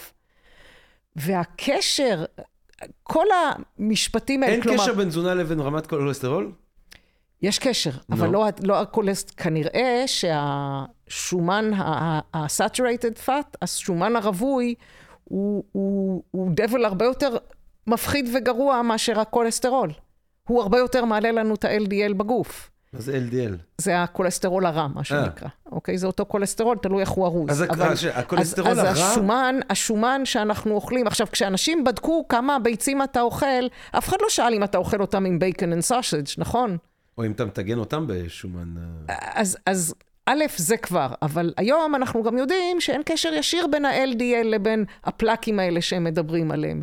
אלא צריך איזה סוג מסוים של LDL, וצריך שזה יהיה גם מעורב עם עוד בעיות אחרות של inflammation, סוכר. כלומר, אבל זה שנייה, הרבה שנייה, הרבה שנייה, יותר אין- מורכב. אין שום נגיד נתון שאומר ש-roughly speaking, באמת, אני אומר roughly speaking כי מן הסתם אי אפשר לבודד את כל שאר המשתנים, אי אפשר למשל לבודד את האפשרות שאנשים שהם טבעונים הם, אה, הם נוטים להיות במעמד סוציו-אקונומי יותר גבוה, ולכן יש להם גם סגנון חיים יותר בריא ופחות מסוכן, נגיד. יותר מודעות ל... או, או, או יותר אפשרות לקנות אה, תזונה בריאה, נגיד, וכל מיני תופעות סוציולוגיות שמתלוות לתופעה הזאת וכולי. אבל זה לא נכון לומר שאנשים אה, שהם טבעוניים, יש להם פחות מחלות לב סטטיסטית מאנשים שהם לא אני טבעונים. לא יודעת, לא בדקתי את זה. יכול מאוד להיות. זה מחקר פשוט. יכול מאוד להיות. כן. אבל, אבל שוב, אנשים לא טבעונים, זה, זה, זה, זה קטגוריה חתיכת, מאוד גדולה, קטגוריה מנופחת עם המון אנשים שאוכלים המון ג'אנק פוד. כן. כאילו, אה, לא משנה מה, ג'אנק פוד הוא ג'אנק והוא מזיק לנו הרבה מאוד. כן. processed food, ultra hard, לפני שנתיים פורסם מחקר נורא נורא יפה, פשוט ויפה. שוב, אני בוחרת מחקרים לקרוא, אני לא מכירה את כל התחום, אני לא בפינצטה. מהתחום, אבל אני בוחרת מה כן. שתופס לי את העין. כן, בטח. פורסם מחקר סופר חמוד בעיניי, שלקחו, ועוד פעם, אצלי כשאני אני אוהב שיש מתלהבת- מחקרים חמודים אצלך ב... לא, כי. כי אתה רואה שהוא מתוכנן יפה, כן. והוא מבוצע, והוא controlled יפה, בניגוד לרוב מחקר. המחקרים. דרך אגב, רוב המחקרים, אה, אני, אני גם קיבלתי פעם איזשהו אה, סרט אה, מחבר טבעוני, שהכותרת הייתה סרט שמשרד הבריאות לא רוצה שאתה תראה, וגם כן היה איזה רופא מכובד, שאולי זה אפילו הרופא של קלינטון, אני לא זוכרת את השם שלו, שהתחיל והסביר על איזשהו מחקר ש, שמראה שלאכול אה, ביצה כל יום, פחות או יותר אה, מסוכן כמו לעשן חפיסת סיגריות. אז אמרתי, נו, באמת, אי אפשר להקשיב לרופא הזה, דביל. אני, אין לי סבלנות. אז הפסקתי. אבל מתוך סקרנות הלכתי למחקר, וזה באמת אה, שני רופאים שלקחו את כל חולי הלב שלהם, שהם היו שני רופאי לב, מנתחי לב, ובאו חולים למרפאה. אז הם לקחו את החולים שהם חולי לב, שזה בכלל לא רלוונטי לאוכלוסייה שהיא בריאה וזה. ושאלו אותם, פחות או יותר, במשך חייכם, מה הממוצע, כמה ביצים ביום אכלתם? כמה אנשים זוכרים כמה ביצים הם אכלו, כמה, כאילו, מחקרים שמבוססים על, על כאילו אוכלוסייה שהיא לא... את מטילה זה, פה או- פצצות רכבת, את הולכת אז- לערער את האמון של הקהל הקדוש של הפודקאסט במחקרים מדעיים. לא, יש המון מחקרים טובים. אבל המחקר שאני אמרתי שהוא חמוד, פשוט החליט לבדוק מה קורה עם מזון מעובד, אוקיי? הזמין קבוצה של 20 איש ל-28 יום ב-Metabolic Disease Unit ב-NIH. שם חוקרים מחלות מטבוליות. עכשיו, הם, היו, הם שהו שם, אז אפשר היה לבקר, לראות כל מה שהם עושים. הם באו כנראה עם הלפטופים, ישבו, עבדו, 28 יום. עשרה מהם, 14 ימים ראשונים, נתנו להם food, כמו אוכל מוכן, כמו שקונים פיצה מקפיצה, כמו שקונים המבורגר מוכן כבר, אוכל מוכן, ולשניים בישלו את אותם מנות רק טרי. ואחרי 14 יום החליפו, אלה שאכלו את המוכן, קיבלו טרי, ה... ולהפך. אז כל אחד במשך 28 יום היה שם, אבל החליפו דיאטה. אבל עשו את זה נורא יפה, למה אמרתי זה חמוד? כי הם דאגו שבכל הארוחות יינתנו לכולם אותו מספר קלוריות, אותו מספר שומן, אותו כמות שומן, אותו כמות חלבון, אפילו אותו כמות פייבר. אוקיי? מה שבדרך כלל אין בכלל באוכל, במזון מעובד. אם, תכף אני אסביר למה, אם אתה רוצה, אבל fiber הכניסו להם, איזנו בין הכל אותו קלוריות ונתנו להם, הציעו להם, אף אחד לא הכריח אותם, כל אחד אכל מה שהוא עושה. ואז עקבו במשך החודש הזה, 28 יום, משקל, אוקיי? וכמה הם אכלו. ובממוצע, בימים שקיבלת processed foods, אכלת 500 קלוריות יותר ביום, מאשר בימים שקיבלת את אותו דבר טרי. Hmm. אוקיי? וכמובן, לאורך ה-14 שבועיים, בממוצע, כל העשרה, כל ה-20 אנשים, כי כולם היה להם 14 יום כאלה, בממוצע העלו קילו, ובימים שקיבלו אותו דבר עם אותו מספר קלוריות טרי, הורידו קילו, Hmm. אוקיי? עכשיו, למה? קודם כל, הם אכלו יותר, אז הם השמינו יותר, זה ברור. אבל יש פה... אה, העניין של ה fiber. אז נתנו להם את אותו הכמות. העניין של ה fiber הוא מאוד בעייתי במזון מעובד. אה, צריך להוציא אותו. אי אפשר להשאיר אותו שם. למה? מזון מעובד הוא מזון שקודם כל, הוא צריך להיות מיוצר במסות, והוא צריך להיות consistent לגמרי, batch to batch, לא כמו עגבנייה פעם יותר מתוקה, פעם פחות. consistent, country to country, נכון, אם אתה לא רוצה שהדודים מאמריקה יבואו והילד יגיד איכס על השוקולית של נסטלה פה, ייסע הדוד לאמריקה, יתלונן. מה זה בישראל זה לא טעים? זה צריך, ל... אותו טעם בכל העולם. אז כל ה-manufacturing הזה די מחייב שרוב ה-raw מגיעים מאותו מקום, וצריך להקפיא אותם בדרך כלל. לפחות כמעט כל raw material עובר באיזשהו שלב הקפאה. עכשיו, אתה לא יכול להקפיא fiber, כי fiber הופך לגבישים. ברגע שאתה מפשיר אותם, זה פוצע תאים. נכון? אם תשים תפוז, תפוח בפריזר, תוציא אותו אחר כך, תפשיר ותאכל, זה קווץ' לגמרי. Hmm. כי ה fiber נהיה גבישי, והגבישים פוצעים את התאים אחר כך. אז מוציאים את ה fiber, אז אין. ו fiber זה מאוד חשוב ובריא. אבל זה הרבה יותר גרוע מזה. א', שמים כמות אדירה של מה שקוראים hidden sugars. נורא קל להסתיר סוכרים. למה hidden? אתה לא רוצה שהפיצה שקנית או ההמבורגר יהיו מתוקים, נכון? אבל הם רוצים הרבה סוכר. אז קודם כל יש סוכרים מלאכותיים, מלטודקסטרוז. הוא בערך חמישה אחוז מהמתיקות של סוכר. אז אפשר לשים הרבה לפני שאתה מרגיש מתוק ולא טעים. כי זה לא אוכל שאמור להיות מתוק. שם הרבה, ואז אז אתה כאילו. הדופמין אז- חוגג. הדופמין חוגג. או שפשוט לוקחים סוכר, תסתכל במוצרים מוכנים, הרבה פעמים יש סוכר שאתה לא מבין למה, כי זה לא משהו שאמור להיות, רוטב לפיצה, אבל יש סוכר מוסיפים. ואז שמים המון מלח או תבלינים אחרים כדי למסך את הסוכר. למה שמים את הסוכר? שתאכל יותר. זה עובד לגמרי. ראינו, האנשים האלה אכלו 500 קלוריות ביום יותר, עם אותו דבר שהוא פרוססט מן המוכן, מלבשל אותו. Hmm. עכשיו, חוץ מזה, יש בכל processed food מלא מה שנקרא חומר מתחלב, emulsifier. Okay? לפעמים כתוב חומרים מתחלבים, לפעמים זה נראה חומר בריא, כתוב לציטין סויה. נכון, לציטין סויה. ב- זה חומר מתחלב. מה זה כן. חומר מתחלב? מה זה? סבון. כל? המטרה היא שהשומנים וה... והמים לא ייפרדו. אתה לא, אוכל, אתה לא יכול, הוא תמיד נראה טוב, האוכל המוכן, המעובד, נכון? ומה הבעיה עם זה? אז- אז קודם כל, שנייה, יש כמה מטרות. אתה, יש הרבה פעמים, כל החומרי טעם וריח בדרך כלל הם שומנים, הם לא מסיסים במים, אלא בשומן. אז בשביל שזה יתמוסס אתה צריך. חוץ מזה, גלידות. דוחפים בהם אימולסיפיירס כדי שלא יהיו גבישים. זה מונע את הגבישים. זה, זה עושה את הכל יותר אחיד. הבעיה העיקרית, שזה די הורס את המעי. זה ככה הורס את הציפוי של המעי שלנו, ומאוד מאוד מאוד הורס את היכולת של הנוירופוד סלס לחוש מתי יש מספיק נוטריאנטים. כל התחושה של השובע לא ממש מגיעה כמו שצריך. כי זה... וואי, זה וואי, לטווח, וואי. לטווח ארוך זה בסדר, כי אנחנו כל שבוע בערך מחליפים את התאים האלה חדשים. אבל אם אתה ממשיך עם האוכל המעובד, אז כל ה... אתה תאכל יותר. וזה, זה, זה, לכן אמרתי, המחקר הזה מאוד חמוד, הוא הראה את זה ממש יפה. נכון שזה רק 20 לי איש, יש באמת, אבל... אני מנסה לקנות או לאכול אה, יותר דברים שהם לא באים פשוט בח- בח- אה, ח- בחפיסות, כאילו בחבילות, בפלסטיק, בזה, ואז כן, ירקות אוכל טבעי. ופירות, כן, שזה לא כן, מעובד כן, בעצם. כן, כן. אני, כשאני בלית ברירה צריכה לקנות, אני מסתכלת, ואני הרבה פעמים, כי אם אנחנו מסתכלים על מה יש, אז לא באמת מבינים מה כל החומרים לא. האלה, נכון? אני גם כן הרבה פעמים רואה ואין לי מושג. ולמי למי יש כוח לפתוח ולגגל כל אחד וזה? אז אני כן. הרבה פעמים סופרת, מעל... אה, טופו זה מעל מעובד. נכון? כן, אבל, אבל אה, א', צריך להסתכל מה יש בפנים. אני מניחה שיש הרבה טופו שהוא... רובו סויה וזהו, לא... כן. אבל צריך להסתכל מה יש בפנים. אני מסתכלת, ואם אני רואה יותר מחמישה, שישה מרכיבים, אני מנסה לוותר. מעניין. אך- כי, כי אז בדרך כלל זה עוד אה, מתחלבים וכל מיני חומרים לא טבעיים ולא זה, אבל זה... אני רואה הרבה את המתחלף כי אני מסתכל חלב, אני, אתה יודע, אני... לא, לא, זה לא משהו. קשור, זה אימולסיפייר, נכון, זה לא אני- דרעי. כאילו, הרבה פעמים אני מסתכל לראות אם יש כן, מוצר כן, כן. חלב, לא, זה ואז אני אימול, רואה את. המתחלף ואני אומר, אה, זה בסדר. דטרגנט בגדול. זה מה זה? דטרגנט, כן. כן. דווקא אני אוהב את הרעיון שאני אוכל קצת דטרגנט, שזה ינקה מבפנים. זה קצת כמו לא, התרופה לא של טראמפ זה, זה בדיוק, זה, לקורונה, זה, זה זוכרת? בעצם שהוא הציע שנשתה... לייזול, כן.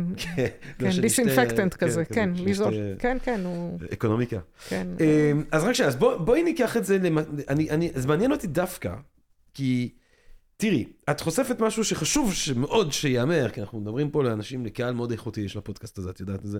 קהל מאוד איכותי. וחשוב אבל אני נורא ביקורתית. לא. אז צריך לקחת את זה... לא, לא, לא, אני אוהב את זה. אני, כאילו, אני מה שאני אומר זה שחשוב מאוד שגם יהיה ברור שיש המון מדע שנעשה, וגם לפעמים יכולים להתפרסם דברים שבטח שאיך שמתווכים לקהל הרחב, הם מתופרים באופן מעוות, ושאולי גם המחקר עצמו לא אומר את מה שהחוקרים עצמם מסיקים שהוא כן אומר. תופעות כאלה יכולות לקרות, כי זה פשוט עולה הרבה מתוך מה שאת אומרת. זה קורה המון. יש גם אינסנטיב כלכלי אדיר היום נכון. בלמכור תוספי תזונה. אז, לא, וגם אז קריירה, לפעמים מכופפים, ולפעמים החוקרים, ממש... ויש הרבה דברים. נכון, נכון, עכשיו, אבל... אבל, אבל מצד שני, אז מעניין אותי בכל זאת, בגלל שאת באה עם הנקודת זווית המאוד ביקורתית, ובגלל שאת באה עם יכולת, אה, אה, יכולת לקרוא מאמרים, אה, גם אם את כל הזמן את אומרת, זה לא לא. התחום שלך, אבל יש לך את היכולת הבסיסית לקרוא מאמר במדע ולחשוב עליו בצורה ביקורתית. מה בכל זאת את מסיקה מהקריאה הזאת שלך? איך זה שינה את הרגלי התזונה שלך? אה, הדבר שהכי שכנע אותי, נו, ושוב, זה אותי, אפשר לדבר אחר כך אה, אה, על, על, על אה, מקורות יותר אובייקטיביים, ל... יש כמה מקומות שאפשר להמליץ לאנשים להסתכל על מידע ולקבל מעניין החלטות אותי מאוד. יותר, אבל אז, אז אני מדברת על מה שכנע אותי ולאו דווקא במקורות שאני אמליץ עליהם.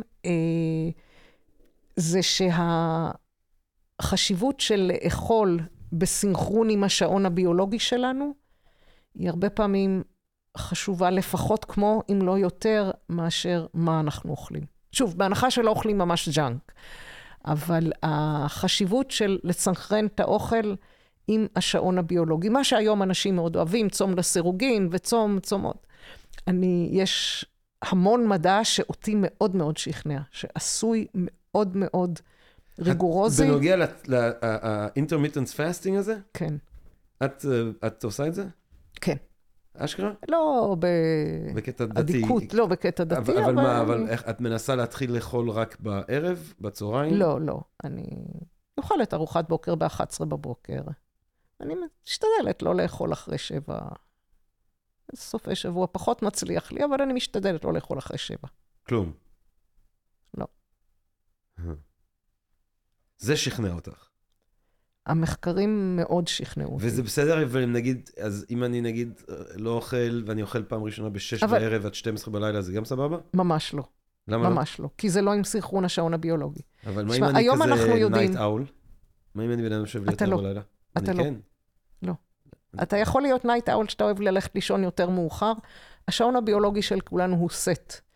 הוא set by the first moment you see light, sunlight, כן. וקשה מאוד לשנות אותו, אם בכלל אפשרי. וגם בחיות, יש לנו שעון, מה שנקרא circadian clock, שעון צירקדי, מהמילה צירקה בלטינית של בערך, כי הוא לא ש- 24 שעות. אם תיכנס למערה עכשיו, אה, עם נר, ותחיה במערה חודש, גם שם תישן פעם ביום, משהו כמו 7-8 שעות, תצא, אבל לא תישן בשעה הנכונה. כי השעון שלנו הוא בערך 24 וחצי שעות, אז כל יום עוד חצי שעה. וזה יגיע לזה שתישן ביום ולא בלילה. ברגע שאנחנו יוצאים לשמש בבוקר, בעצם ה... יש לנו שעונים ביולוגיים בכל התאים בעצם. כל תא יש לו את השעון משלו. יש היום גנים שנקראים clock genes. Hmm. ויש במוח אזור שנקרא suprachiasmatic nucleus, SCN, שהוא ה master clock. והוא מקבל סיגנל מאור בלבד, וברגע שהוא מקבל את הסיגנל, הוא מסנכרן את כל השעונים בכל הגוף. אז התזמון של התזונה. התזמון מאוד חשוב, כי משהו כמו 80 אחוז מהגנים שלנו בעצם מופעלים על ידי השעון הזה. אנחנו כבר מעל 30 שנה חוקרים, רופאים יודעים, שלאכול ארוחה בערב יכולה להקפיץ את רמות הסוכר בדם הרבה יותר, מאשר לאכול את בדיוק אותה ארוחה כמה שעות קודם ביום. ושנים לא ידענו למה, והיום אנחנו מבינים שאינסולין בלילה, אנחנו לא מפרישים מי יודע מה יעיל. אוקיי? אינסולין מופרש במשך היום, ואז יש סוכר בדם, כי אין מספיק אינסולין להגיד לתאים לשאוב אותו פנימה.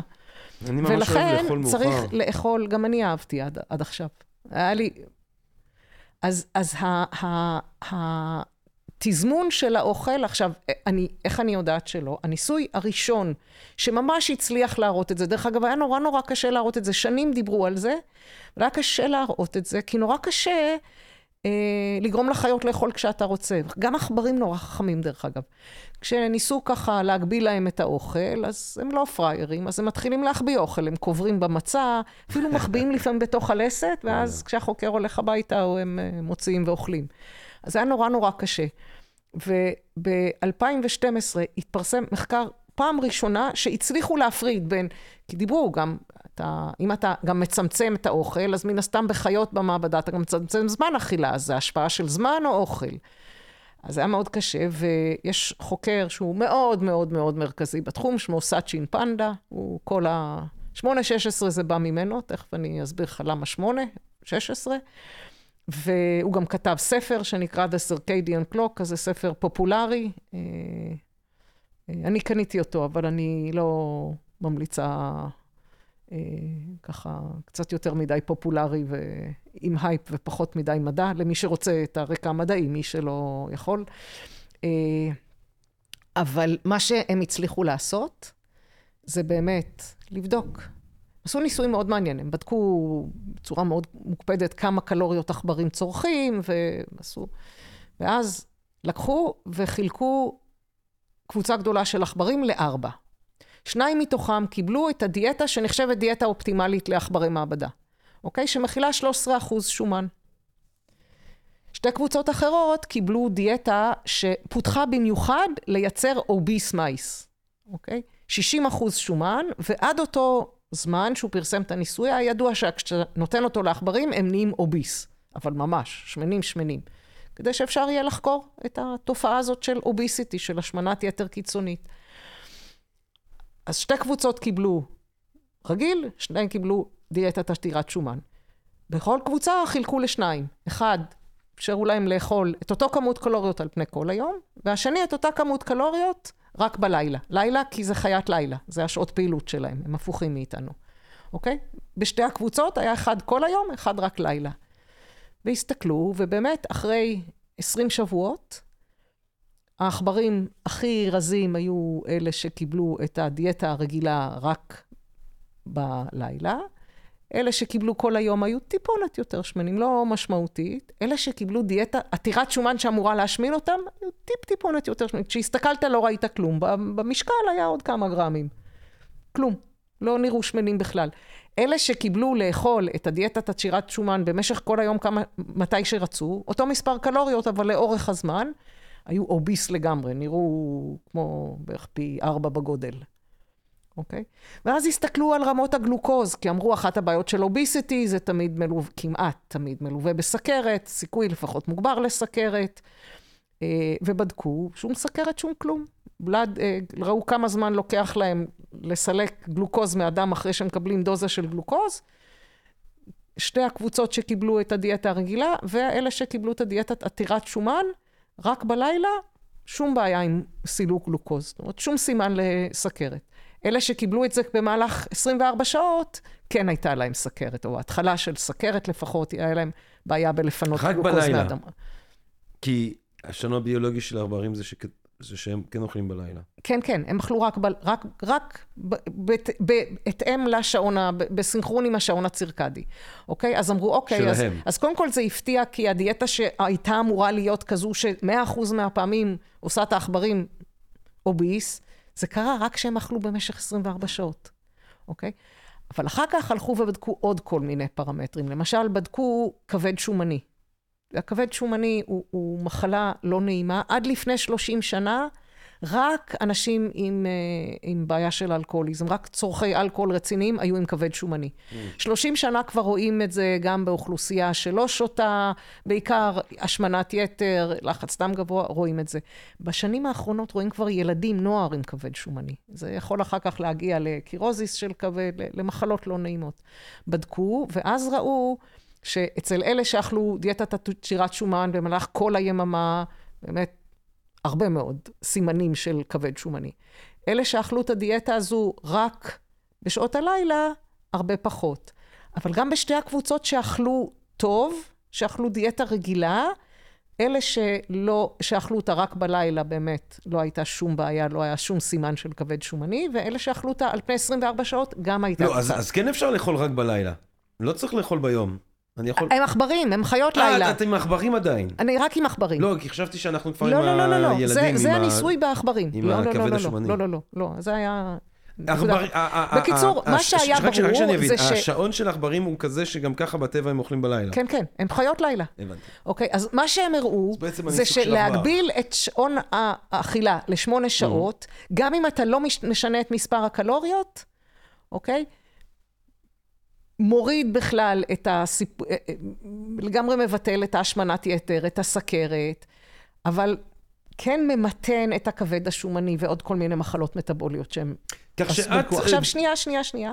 ארבע שנים אחרי זה, לקחה קבוצה של יפנים ואמרו, רגע, אוקיי, אז לאכול רק שמונה שעות, אבל חשוב מתי? ואז הם לקחו קבוצה של עכברים ועשו אותו, נתנו להם דיאטה שהיא עטורת שומן וסוכר רק שבוע. ואחרי שבוע הם בדקו, העכברים השמינו, אכלו כמו חזירים, נהיו בטלניים, כל המחלות המטבוליות, סכרת, אה, שומנים בדם, הכל נהיה יותר גרוע. כלומר, אותם שמונה שעות רק במשך היום, הספיק כדי לגרום לכל הצרות האלה. זאת אז... אומרת, מה שמשכנע אותך, דוקטור רכבת, אה, אה, דוקטור רקפת רוזנפלד. רקפת. מה, מה אמרתי? אמרתי משהו. לא, לא צריך לא את הדוקטור ולא את הרב. אה, לא את הזה. אנחנו בשיחה כן, לא, יצ... חברים. האמת שקצת יצא לי רכבת.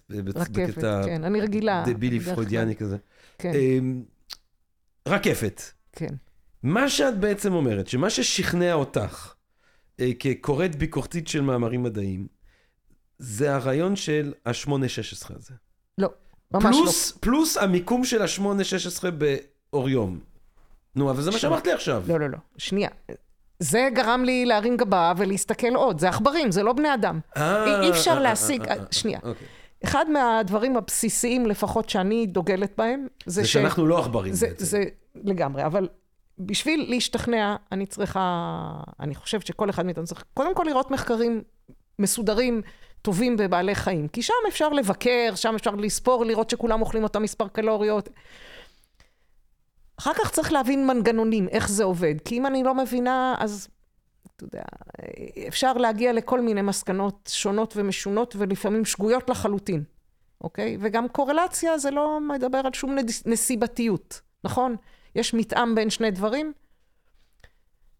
דוגמה, יש מתאם פנטסטי בין מכירת ארטיקים לבין התפרצות פוליו. מישהו חושב שאכילת ארטיק יכול לגרום לפוליו? לא. Hmm. האם פוליו גורם לנו לרצות יותר לאכול ארטיק? כנראה שגם לא.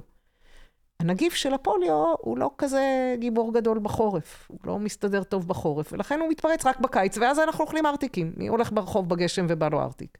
אוקיי? אז יש מתאם פנטסטי, אבל... אין קשר סיבתי ביניהם. קשר סיבתי ודאי לא. הקשר... אז, אז, אז אי אפשר בלי להבין מנגנונים. אז זה דבר שני. ואחרי שאני מבינה מנגנון, צריך גם לראות דאטה בהומנס. אבל את כן, okay, אוקיי, אז, את, אז כן, שנייה, את כן בעניין אז, של הצום. אז, אז שנייה, רגע, רגע, אנחנו... כן, כן, בטח. Okay. אוקיי?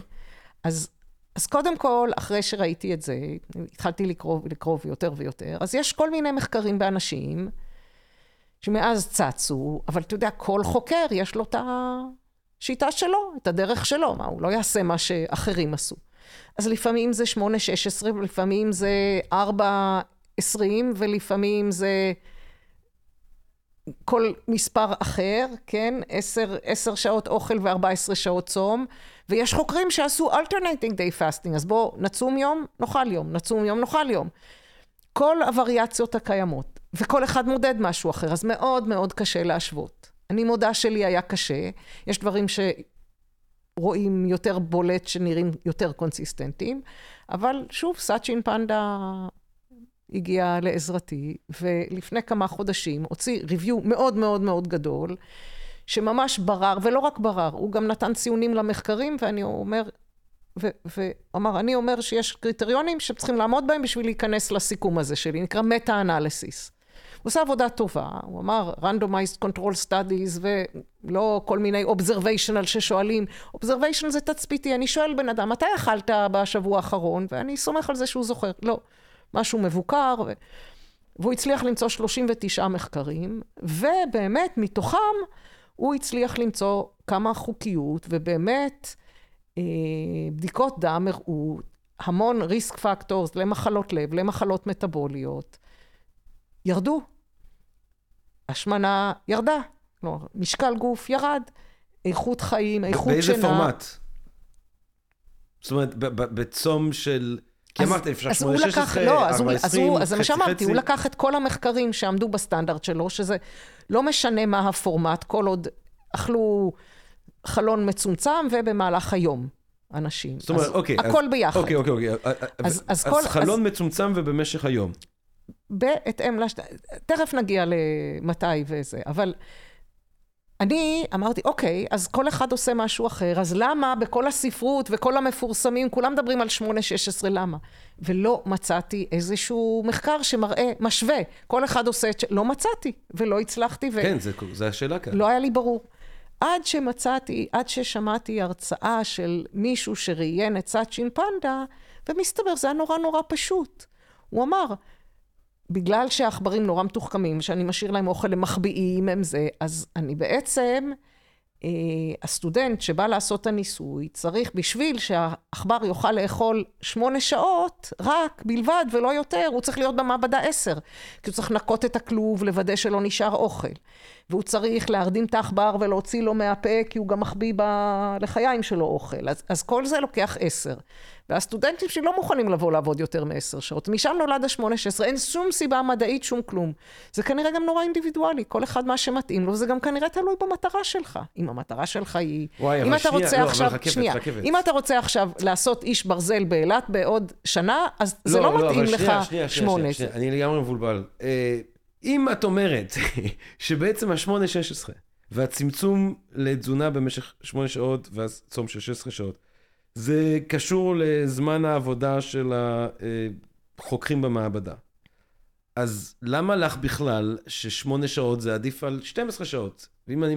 אז תכף אני אגיד לך. נו. אבל כמה דברים. קודם כל, אה, תסכים איתי שעדיף לצמצם כנראה, כי כל המחקרים מראים את זה, ולא לאכול על פני כל היממה. שנייה, אבל את בעצמך אמרת שזה, שזה לא רק צמצום, זה גם איפה זה יושב ביום. אם אני אוכל נכון, רק שמונה שעות, אבל שנייה, בלילה זה לא נדבר, טוב. נכון, נכון. נו. ואז יש פה את העניין של השעון הצירקדי. כן, אנחנו רואים. כן. וכמו שאמרתי לך, אנחנו המון שנים יודעים שאותה ארוחה בלילה תקפיץ את הסוכר יותר מביום. אנחנו אה, יודעים היום למה. אז חשוב שזה יהיה מותאם לשעון. מה שקורה זה שהשעונים הביולוגיים שמסונכרנים עם המוח, הם גם מקבלים מאוכל סיגנלים. כלומר, בסוף אני צריכה לעכל את האוכל שאני אוכלת. אז הם בעצם מאבדים סינכרון באיזשהו שלב. זה לא יעיל כמו כשהם... ולכן אני בסוף אפריש אינסולין, למרות שלא ביעילות כזו ולא בכמות, אבל אני מוציאה מסינכרון את השעונים בגוף. ופה אנחנו כבר רואים מחקרים שמראים שחוסר הסינכרון הזה בהחלט גורם למחלות מטבוליות. לפחות שם זה די ברור. עכשיו, כמה דברים שרציתי להגיד. האמת היא המון, אז נכון, הזמן שלנו מוגבל. לא, את יודעת. אה, המון. אז, אז קודם כל, אחרי שראיתי את העבודה היפה שסאצ'ין פנדה עשה, אמרתי, רגע, אבל הוא חיפש באמת מחקרים שעונים על קריטריון מאוד מסוים. הוא רצה להסיק מסקנות, זה מאוד יפה שהוא צמצם ו... אבל יש עוד המון. אז התחלתי לחפש ולהסתכל, ואתה יודע, רק מהשם לראות מה תופס לי את העין. ותפס לי את העין מחקר של חוקרת בשם רות פטרסון, לא זוכרת מאיפה היא, שחוקרת סרטן שד, נש- נשים עם סרטן שד, התזונה שלהם והכל. והיא פרסמה מחקר שלא נכלל אצלו, כי זה לא randomized control study, אבל בעיניי זה היה וואו רציני. היא לקחה אה, מחקר עצום של נשים שעברו סרטן שד. עברו סרטן שד, ועקבה במשך, ועקבו אחריהם במשך המון המון המון שנים, כשבעצם במעקב הזה הם נתבקשו לכתוב כל מה שהם אוכלים ובאיזה שעה הם אוכלים. והיא קיבלה את כל הנתונים, ואמרה, אוקיי, עכשיו במהלך שבע וחצי שנים, אחרי שהם עברו את הטיפולים ונרפו מסרטן השד שהיה להם, האם יש משהו בתזונה, אוכל שהם אכלו, מזון שהם נמנעו, שבעצם הוריד את הסיכוי להישנות הסרטן, recurrence, כן, הסרטן חזר. והיא לא מצאה כלום. ואז היא התחילה להסתכל על הזמנים שהם אכלו. והיא ראתה שאם חלון האכילה היה קצר 11 שעות או, פחות, או הסיכוי להישנות הסרטן היה ירד ב-40 אחוז. אם הוא היה מעל, כלומר הם אכלו 13 שעות במהלך היממה, קמו אכלו ב-6 בבוקר ארוחת בוקר ועד 7 בערב אכלו, הסיכוי היה יותר גבוה. ומדובר שם על, לדעתי, סדר גודל של 8,500 נשים, זה לא בודדים. אוקיי? עכשיו, נכון שזה מחקר תצפיתי, ו... אבל, אבל זה, זה, זה תוצאה מאוד, מאז כבר ראיתי כל מיני תוצאות וזה, אבל, אבל זו תוצאה מאוד תגידי, זה. כולל גם לא איזה היה- נשנושון כזה באמצע הלילה לא, בקטנה? לא, לא. כי ברגע, זה, זה לא משנה כמה קלוריות, ברגע שאכלת, עוד, עוד פעם, עכשיו כשאני מבינה יותר את המנגנון, כי כמו שאמרתי, צריך גם לחקור ולראות את המנגנון, וזה בהחלט היום די ברור, זה מתחשר. הגעתי לכל זה דרך כל המחקר הלונג'ביטי, וזה בדיוק אותם מנגנונים שחוקרים שם, המנגנונים שאומרים לתא, אוקיי, עכשיו אתה במצב לא טוב, עקה, יש איזשהו סטרס, תעצור, אל תגדל, אל תתרבה. לא, לא להתרבות ברמת אורגניזם, ברמת התאים, תאים כל הזמן עוברים איזשהו רגנר... תעצור, ובמקום אה, לעסוק באגירת מזון וגדילה, תפעיל את כל, מנג... כל מנגנוני ההישרדות שלך, כי כרגע אנחנו בהקה. ואז הוא מפעיל המון מנגנונים, אז, אז זה מנגנונים שפועלים בצום, זה סוג של עקה. זה בדיוק, ה, ה, ה, כל מה שקורה זה ממש כמו המוטו של מה שלא הורג אותנו, מחשל אותנו, מחזק אותנו, ככה זה עובד. אז, אז בעצם, אם אתה אומר, אה, אני רוצה נשנושון וזה, הטריגר להפעיל את ה... להפסיק, להתחיל להפעיל מנגנונים של צמיחה, גדילה, התרבות, יצירת חלבונים, זה שיש גלוקוז בדם. אז תגיד לי, אני לקחתי ארבע שקדים? כנראה שלא, אבל זה גם נורא תלוי במה אכלת קודם, מתי ו- וכן הלאה. אז תגיד לי, כן, שתיתי טיפונת... אה, קפה עם סוכר. קפה עם סוכר, כפית סוכר כנראה תקפיץ את הסוכר. אבל- ארבע, אבל ארבע מים- שקדים מים זה כנראה בסדר? לא, מים זה בסדר גמור. זאת אומרת, גם- בתוך הצום הזה אני יכול סוכר, גם מים. תה בלי... כן. כן, בלי קלוריות זה לא יעשה כלום, בוודאי, זה לא יעשה כלום. למרות שסאצ'ין פנדה, סאצ'ין פנדה כשמראיינים אותו ובספר שלו טוען שכל דבר כזה, אומר לכבד יש איזשהו מזון, גם אם זה קפה בלי סוכר, גם אם זה תה. גם אם זה מים. ואז, ואז השעון הביולוגי בכבד כבר לא מסונכרן וזה. הוא טוען את זה בצורה מאוד חזקה, אני לא ראיתי שום מחקר שתומך בזה, גם לא שלו עצמו. אבל כשסו, כשיש סיגנל שיש סוכר, אז כן, אה, השעונים הביולוגיים מאבדים סינכרון. עכשיו, אני רוצה שני דברים רק אה, עוד להוסיף. אחד מהם זה שבעכברים כבר נעשו המון המון המון מחקרים, שגם בודקים את הפעילות, פעילות מוח, פעילויות מוחיות בצום, ב-8-16 הזה או בכל צום אחר כזה.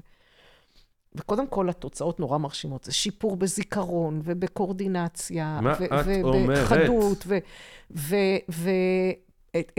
ועכברים, דרך אגב, גם מייצרים הרבה תאי מוח חדשים, יחסית אלינו, הם יודעים הרבה יותר טוב, אז יש ממש, מה שנקרא BNDA, Brain, BNDF, Brain Derived Neural Growth Factor, שגורם לו נוירונים חדשים להיווצר, קופץ וגם הרבה יותר חיווט מחדש של סינפסות חדשות שנוצרות ממש, והגנה מפני מחלות דגנרטיביות זה מאדים. עכשיו, באנשים ניסו את זה וזה, יש מחקרים שמראים תוצאות חביבות, זה לא תמיד חוזר על עצמו, זה, זה יותר סימן שאלה, אבל רואים את זה. אבל כשאתה חושב על זה מבחינה אבולוציונית, זה נורא הגיוני. כי אם אני חיה בטבע, ומתי אני רעב? כשלא מצאתי מזון הרבה זמן. אז כדאי מאוד שאני אהיה מאוד חד, שאני אזכור איפה חיפשתי ולא מצאתי כדי שאני לא אבזבז זמן שם שוב. נכון, צריך להיות מאוד מתוחכם בלצוד או, או למצוא את המזון, ולא לעשות את אותן שטויות שעשיתי עד עכשיו 20 שעות ולא מצאתי. אז החדות הזו היא, היא כלי הישרדותי. רב מחדד אותנו. מחדד. עוד פעם, זה, זה, זה עד גבול ותלוי עד גבול ברמה. מסוים. המוח כן. צריך גלוקוז, אבל... אז, אז זה, זה דבר אחד. זה, זה, גם יש קצת מאמרים שבאנשים מראים באמת יכולות קוגניטיביות אה, יותר. דבר שני זה שאתה, אז, אז כמו שאמרתי, העניין של 8-16, לי סתם זה נוח. אני גם לא תמיד מקפידה, וזה לא, אני לא חושבת שיש שום דבר קדוש ב-8-16, ושוב גם, השאלה היא המטרה, כמו שהתחלתי להגיד, אם אתה החלטת שאתה רוצה לעשות איש ברזל עוד מעט, ואתה צריך, אתה צריך להספיק לבנות שריר, אתה לא יכול אה, לצמצם עד כדי כך. אז, אבל, אה, וגם כנראה תלוי בגיל שלנו. אבל ה... אני חושבת שהרעיון של לאכול עם השעון הצירקדי די מגביל לנו מתי לאכול, כי אני חושבת ש... משהו כמו שעה אחרי שאני קמה, לפני זה לא כדאי לי להתחיל לאכול. כי כל עוד הגן למלטונין פעיל, שהוא פעיל כל הלילה בעצם, הגן לאינסולין לא, לא יהיה פעיל. אז אני לא אוכל לטפל נכון בגלוקוז בשעה הראשונה. אז עדיף לחכות לפחות שעה אחרי הקימה. מבחינת ללכת לישון, מתי להפסיק, אז להפסיק לאכול זה לא שגוף בצום. נכון? כל עוד הוא מעכל את הארוחה, יש עוד גלוקוז ועוד נוטריאנטים שעולים. שהוא גומר את הנוטריאנטים האלה, יש לי גם מאגר אה, לא קטן של אה, סוכר בכבד. Mm. הגליקוגן, הוא מתחיל לפרק את הגליקוגן, זה גם כמה שעות. אז עד שאני מגיעה למצב של צום, עוברות כמה שעות. עכשיו גם, אנחנו יודעים שהרבה תהליכים של ניקוי, ניקוי של המוח, אה, קורים בשינה. שינה זה שלב מאוד חשוב בניקוי. ו... זה גם קורה הרבה יותר, אוטופגיה, דברים מהסוג הזה, קורים הרבה יותר בצום. אז אתה רוצה לנצל את השינה כמה שיותר להיות בצום. אז אני חושבת שלפחות שעתיים, רוב המומחים בתחום מדברים על אידיאלי שלוש שעות לפני שינה, עדיף לא לאכול. אז זה פחות או יותר קובע לך מתי כן. כן, אם תתחיל ב-10 בבוקר, או ב-11, ב-12 או ב-9, זה, זה כבר לא כזה משנה, אבל... כן, שת, נגיד 12 עד 8 כזה? על הכיפאק, אתה לא הולך לישון לפני 10, 11, אז לא. בסדר. יש בזה הרבה... ומים, אבל מים אפשר. אתה קם, אפשר לשתות מים. אני גם שותה, אני עד שאני מתחילה לאכול שותה 2-3 כוסות קפה, אבל אני חסידה גדולה של קפה. קפה שחור. כן. אבל... עם uh, סוכר? לא. זה כבר לא צום. כן. קפה שחור זה בסדר, בתוך הצום. אני חושב, אני לא ראיתי שום עדות שלו. אה, אז... אז מעניין חוץ... מאוד, רקפת. מעניין מאוד. בעצם אז... ככה אנחנו לאט לאט אה, מגיעים לסוף כאן, אבל, אבל בעצם המסע הזה שלך כרגע, בעקבות העניין, התעניינות שלך בלונג'ביטי, המסע שלך אה, לשאלות התזונה, הדבר שאותך הכי תפס, הכי שכנע, זה החשיבות לצמצם את שעות התזונה ולתאם אותם עם השעון שעון הביולוגי, כן. ביולוגי. כן. וגם הנושא של אוכל טרי ולא מעובד, זה אני חושבת ששני אוקיי, הדברים שהכי... אז אנחנו אמרנו ככה, טרי ולא מעובד, אתה אה, רושם בתור אה, אה, to do list. אני הולך לנסות, אני הולך לנסות, כן. לא, אני הולך לנסות מהשיחה הזאת לצאת לפעולה מסוימת. טרי ולא מעובד, כמה שיותר טרי, כמה שפחות מעובד. צמצום השעות, החשיבות של הצום, אז הגוף שמרגיש במצב של... אני מאוד אוהב את הרעיון שזה גם יחדד קצת את המחשבה, כי אני בעד חידוד המחשבה. צמצום והשעון. השעון, אני חייב להגיד שזה קצת מבאס אותי, כי אני, עד שאני מסיים את היום, ועד שזה, ועד שפה, וזה כבר, זה כבר כן. איזה 11 בלילה, ואז זה בא לי. ואז אני עושה לעצמי פסטה חצילים, שהאל כן. ישמור על כולנו עד כמה שאני עושה את זה טעים, ואני כן. אוהב לאכול את זה תזמין ב-11 אותי בלילה. וואי, את, את, את לא, אבל זה בשעות, אני, אם את, זה לא בשעות שבהן זה בריא לך, אבל זה יהיה לך כיף, זה יהיה שווה. יש שם חצילים, ופטריות, ופסטה, וואי, זה נשמע ועגבניות. שרי, ולפעמים אפילו קצת טופו שהוא יוצא סופר טעים בתוך כל העסק הזה. משהו מדהים. טופו זה קלקר כזה. לא, אבל אתה, לא- הוא תופס את הטעמים של השער. קלקר גם סופג, לא? לא, אבל יש לו מחכם. טוב. הופ, הופ, הופ. לא, לא, בסדר. היי. לא, לא, בסדר, תני לבן אדם אוכלת. ליהנות, רקפת. כן. אה, כן, אז הקטע אז- של השעון זה קצת יבאס אותי, אז, אני אנסה אבל לעשות שם עכשיו אני מאמץ. צריכה גילוי נאות, נו. אוקיי? אז כמו שאמרתי, תוספי תזונה, כל הזה, יש מחקרים שבאמת מוכרים לנו המון דברים שאין להם שום בסיס מדעי. להפך, יש דברים שמוכרים לנו שאפילו... מזיקים. לא, מזיקים פחות ראיתי, יכול להיות, אני לא... לא זה. מועילים. אבל ראיתי דברים, אה, זה, יש... ב... אני, אני תכף אספר לך, אבל, אבל... אז כשאמרתי, רגע, אבל אני לא יכולה... מאז שהתחלתי לקרוא, אז כל החברים שואלים אותי, זה כן, זה לא, זה... אני לא יודעת. אבל יש שני אתרים שמצאתי שהם או, מעולים. מקורות מידע אמינים. אוקיי. שני מקורות מידע שהם פשוט מעולים. הם לא תמיד up to date, לוקח להם זמן, אבל זה שני המקומות היחידים שראיתי שאין להם שום קשר לתעשייה, אין פרסומות, שום אפיליישן עם אה, food company, supplement company, כלום, כלום, כלום. באמת, אנשים שסורקים את הספרות ומסכמים ואומרים מה יש עדויות, מה. אין, זה אחד נקרא examine.com.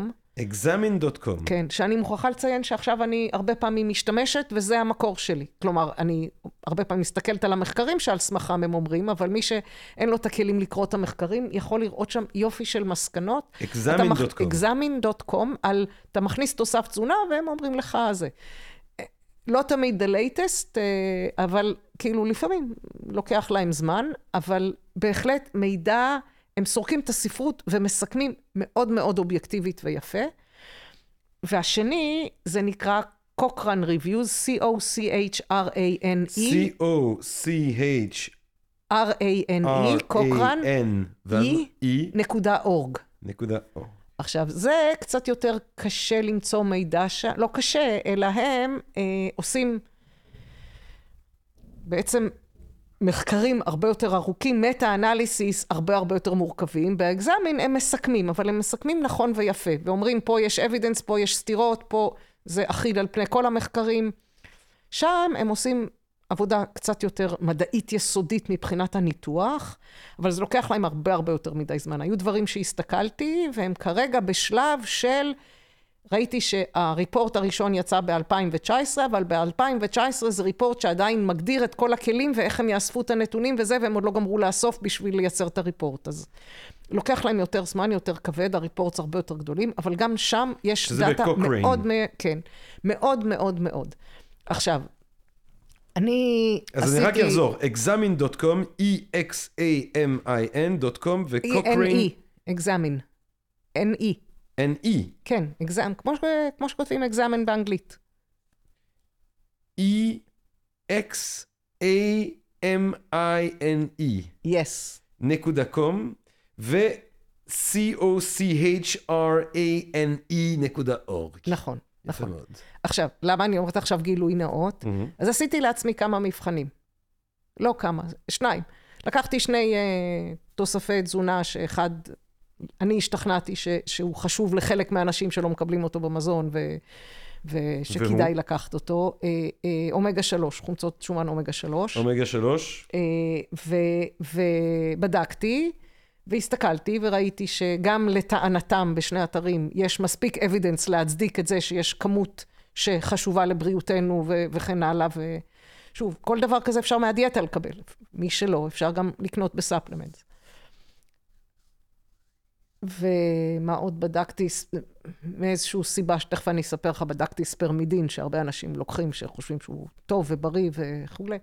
אה, ולא לא, לא השתכנעתי וגם הם לא ממליץ, כאילו לא, אומרים שהאבידנס לא מצביע על זה ש... למרות שיש מאמרים ויש אנשים ויש אתרים שכתוב כמה זה חשוב. אה, אבל אה, שני האתרים האלה טוענים שאין מספיק evidence ל-intermittent fasting כדי אשכרה. להצדיק. אה, אני חושבת שהם מאוד הגבילו את... אתה יודע מה, אני לא רוצה לחשוב בשמם. הם, הם לא אמרו שזה רע, הם, לא, הם, הם אמרו שזה עדיין לא מספיק consistent upon studies בשביל... אישית, אני קראתי חלק לא קטן מה studies, לא, לא את כל ה-32 שסאצ'ין פנדה אה, סיכם, אבל אני מאוד סומכת על הסיכום שלו, קראתי את הסיכום שלו עד הסוף, אבל... ואני דווקא פה כן השתכנעתי. אה, אבל אני חושבת שאחד ההבדלים הוא שהם באמת מסתכלים רק על המחקרים התזונתיים בבני אדם, ואז הם גם מאוד מאוד מאוד מחמירים, כי המחקרים צריכים להיות אחידים, אם לא אז קשה להשוות וזה. וכשאתה מסתכל לעומק גם על המנגנונים וגם על המחקרים בבעלי חיים, וככה מחבר הכל יחד, אז הדברים מתיישבים את ומתחברים. יודעת, אבל ו- אולי דווקא בגלל שהמדע הוא כל כך מורכב כאן, הוא כל כך רב-ממדי, והוא... וגם בריאות של בני אדם זה משהו שהוא לוקח כל כך הרבה שנים אולי גם להבין אותו וכולי. דווקא בגלל זה יכול להיות שיש פה איזשהו מקום גם להעריך את, ה, את חוכמת המסורת באיזושהי צורה. את אה, חוכמת האבות, הסבתות, אה, כי יכול להיות ששם יכולים להשתמר על פני דורות דברים מסוימים. אני סתם אומר את זה כי אני יודע שהסבא של הסבתא שלי תמיד אומרת לי את זה. הוא היה צם פעם בשבוע. הוא אומר, פעם בשבוע הקיבה צריכה לנוח. עכשיו, זה יכול להיות... בכל הדתות כמעט יש צומים. נכון. זאת אומרת, יש- במובן הזה יכול להיות שאנחנו יכולים נכון, להיות גם, נכון.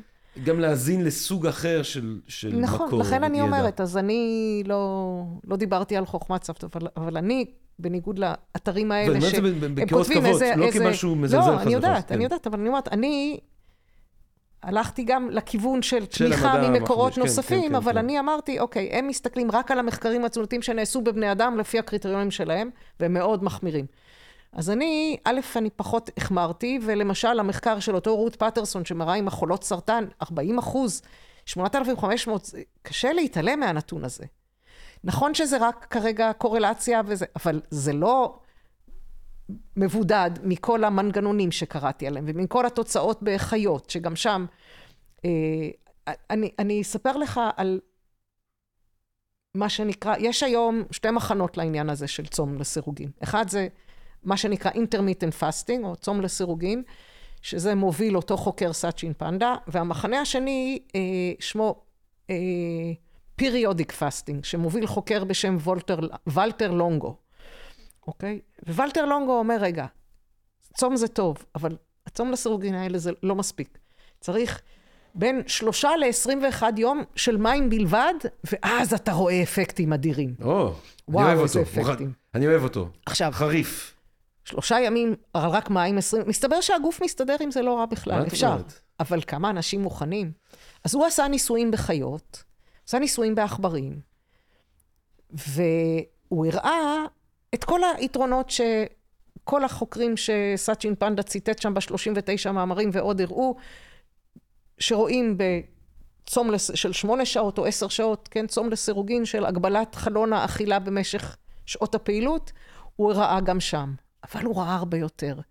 הוא ראה רגנרציה של המון המון רקמות. כלומר, במהלך הניסויים שלו, כל האיברים של החיות האלה מצטמקים, מצטמקים, מצטמקים, ואז הם גדלים חזרה, אבל הם גדלים לגרסה יותר צעירה של עצמם. מה הם, את הם אומרת? גדלים בצורה, הם, הם, כשבודקים אותם, הכל נהיה יותר צעיר. מה את אומרת? זה נראה, וואו, רציני. ואז, כשהוא רצה לבדוק בבני אדם, אז כמה אנשים מוכנים לצום כל כך הרבה בשביל זמן? רגנרציה כזאת? כן, שיהיו אבל זה כאלה. נורא נורא קשה. אז הוא המציא דבר שהוא קורא לו FMD, Fasting Mimicking Diet. גם הוא, דרך אגב, הוציא ספר על הצום, ובספר יש לו כמה רצפטים ל... עכשיו, זה לא סתם, זה, זה, זה, זה, זה דיאטה שאתה עושה בין ארבעה לשבעה ימים, תלוי דיאטת בניסוי. מחקת צום. בדיוק. אתה בעצם אוכל, אבל אתה אוכל נורא מעט, ויש דברים מאוד מסוימים שאתה אוכל, ואתה אוכל בין 400 ל-700 קלוריות ליום. בהתחלה אתה אוכל 700, ואז יורד, נורא נורא מעט. והוא גם נותן תוספי תזונה ויטמינים, כי הוא לא רוצה להביא אנשים למצב של איזשהו מחסור בוויטמין. אמנם שבוע זה לא, אבל מי שכבר יש לו איזשהו. בורדרליין, זה עשוי להיות מסוכן. והוא עשה את זה, הוא התחיל עם 100 אנשים, אז חצי עשו את זה וחצי לא, אבל אכלו בצורה מבוקרת ונכונה. אז במשך שלושה חודשים, שב, כל פעם שבוע fasting mimicking diet, ושלושה שבועות, שלושה וחצי, זה עוד פעם, כל חודש, שבוע, שבוע בחודש. כזה. אז כמובן ש... אני חושבת, מתוך החמישים שהתחילו, שלושים וכמה, שלושים ותשע, רק הצליחו לגמור, כל השאר לא עמדו בזה. אז הוא לקח את הקבוצת ביקורת והפך אותה לכזה. בסופו של דבר היה לו איזה 70 אנשים שגמרו את הניסוי. הוא ראה שיפורים בכל הנתונים, אה, כמו שיש בדיאטה רגילה, של ב intermittent fasting, של הכולסטרול הרע ירד והטוב עלה והגלוקוז אה, השתפר וה insulin sensitivity השתפר והמשקל והלחץ דם ועוד כל מיני risk factor CRP מה שמודד לנו רמת דלקתיות השתפרה והמון המון נתונים הוא מדד אוקיי? IGF-1 אה, פקטור גידול הכל הכל השתפר אבל חלק קצת חלק יותר חלק כשהוא לקח את האנשים והסתכל בצורה מפולחת, כן, פילח לקבוצות של אנשים שכבר היו באיזשהו סיכון, כלומר כשהם עשו בדיקות דם לפני כבר לא היו בטווח הנורמה אלא כבר עם קצת חריגות, שם היה וואו רציני, אפקט מאוד משמעותי. אלה שבמילא היו בנורמה לא, לא נראה שהשפיע עליהם יותר מדי. כך שיכול להיות שכזה משהו דרסטי צריך... אה, אה, עובד כשבאמת יש בעיה, ולא בהכרח עושה טוב לאנשים בריאים, אני לא יודעת. Hmm. אז, והוא גם טען במאמר, וקראתי טוב, שהוא רואה סימנים גם של regeneration factors, של פקטורים שעולים כשהגוף מתחיל רגנרציה, והוא חושב שגם בבני אדם יש סימנים. להגיד שהשתכנעתי, אני לא, אני לא מספיק אולי בתחום, אבל אותם פקטורים שהוא קשר לרגנרציה גם קשורים לעוד דברים אחרים, ואני לא בטוחה שזה קשר שבהכרח מוביל לרגנרציה. אה, הוא טוען שבאמת מנגנוני אוטופגיה, אתה מכיר את המושג אוטופג'י? ב-2006 אה, איזשהו יפני בשם אוסומי, יושימורה, יושינורי אוסומי, 2006 קיבל פרס נובל על גילוי של אוטופגיה, שזה תהליך שבו באמת אתה עושה באמת recycling או מפנה את כל החלקים שלא עובדים טוב, כל מה שלא עובד טוב, ולפעמים תאים שלמים שלא עובדים טוב פשוט מפונים. פשוט כל מה שלא עובד טוב מתנקה. וזה מופעל הרבה יותר בשינה, מופעל יותר בצום, והוא טוען שהתהליכים האלה מופעלים חזק חזק. עכשיו, אז להגיד שאת... שני דברים אני רוצה להגיד. קודם כל אני רוצה להגיד שגם אם מישהו חושב שזה פנטסטי וקורא את המאמר ומשתכנע שרואים סימנים לרגנרציה הזו, כי מה שראו בעכברים זה פנטסטי. הוא אחר כך לקח עכברים עם type 1 diabetes, שזה סכרת נעורים, ששם כל התאים בלבלב שמייצרים אינסולין חוסלו, אין אותם, לכן לא מייצרים אינסולין בכלל. והראה שהוא מצליח לעשות להם גנר... רגנרציה והעכברים מתחילים לייצר אינסולין. והוא הראה את זה במודל של אלצהיימר, שבו מצליחים לפנות את הפלק מהמוח ופתאום הם חוזר להם היכולות הקוגניטיביות קצת. ממש שיפורים מדהימים הוא הראה, בעכברים הכל. אז קודם כל, גם אנשים שאומרים, וואי, שווה לנסות, בואו ננסה את זה, אז צריך לזכור שקודם כל הוא הצליח לעשות את זה על מספר מאוד קטן של אנשים, ו... לזמן קצר, אין לנו שום, שום, שום הבנה של מה יקרה, לזמן, מה יקרה לזמן ארוך. עכשיו, לטווח ארוך יכולים להיות לזה נזקים מאוד קשים. Mm. למשל, עיבוד מסת שריר. אנחנו יודעים היום שאחד מה, מגורמי הסיכון אה, לתמותה בזקנים, אחד מהגורמי הסיכון הכי גבוהים זה פריילטי, כן? תשישות, אין להם כוח בשרירים, מאבדים משת שריר. זה גורם סיכון פנטטי, נפילות, שבירת עצמות. ו... אז ו bone density, כן, אה, אה, צפיפות עצם. גם כן, נפילות בזקנים זה אחת הבעיות הכי קשות. אני לא זוכרת מה הסטטיסטיקה, אבל משהו כמו חצי מהאנשים המבוגרים ששוברים אגן לא שורדים אחרי זה שנה. וואלה. אולי קצת יותר מחצי, אבל לא הרבה יותר. זה, זה, זה סופר מסוכן. אז אנחנו לא יודעים מה יהיה ההשפעה של זה על מסת שריר, על צפיפות עצם. אם אנשים צעירים עושים את זה, מה תהיה ההשפעה על מערכת הרבייה? אין, אין שום נתונים. אז צריך נורא להיזהר עם הדברים האלה. אבל...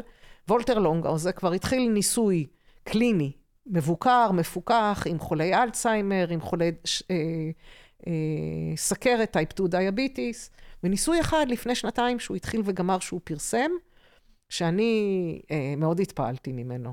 הוא לקח אה, חולות סרטן שד, שנמצאות בתהליך של כימותרפיה, לקח 130 וכמה, אני לא זוכרת את המספר, חילק לשניים. לחצי הוא אה, עשה, הוא, הוא הכניס אותם ל fasting mimicking diet שלושה ימים לפני הכימותרפיה, כימותרפיה עושים כל פעם במחזורים, ותוך כדי. אז אכלו, בסדר, עוד פעם. ובסופו של דבר, ה-response rate, התגובה לכימותרפיה, עלתה ב-30 אחוז לאלה שעשו את ה-fasting mimicking diet, ולא רק זה, אלא הנזק ההיקפי שנצפה בתאי T, תאי T הם חלק ממערכת החיסון, היה הרבה הרבה פחות.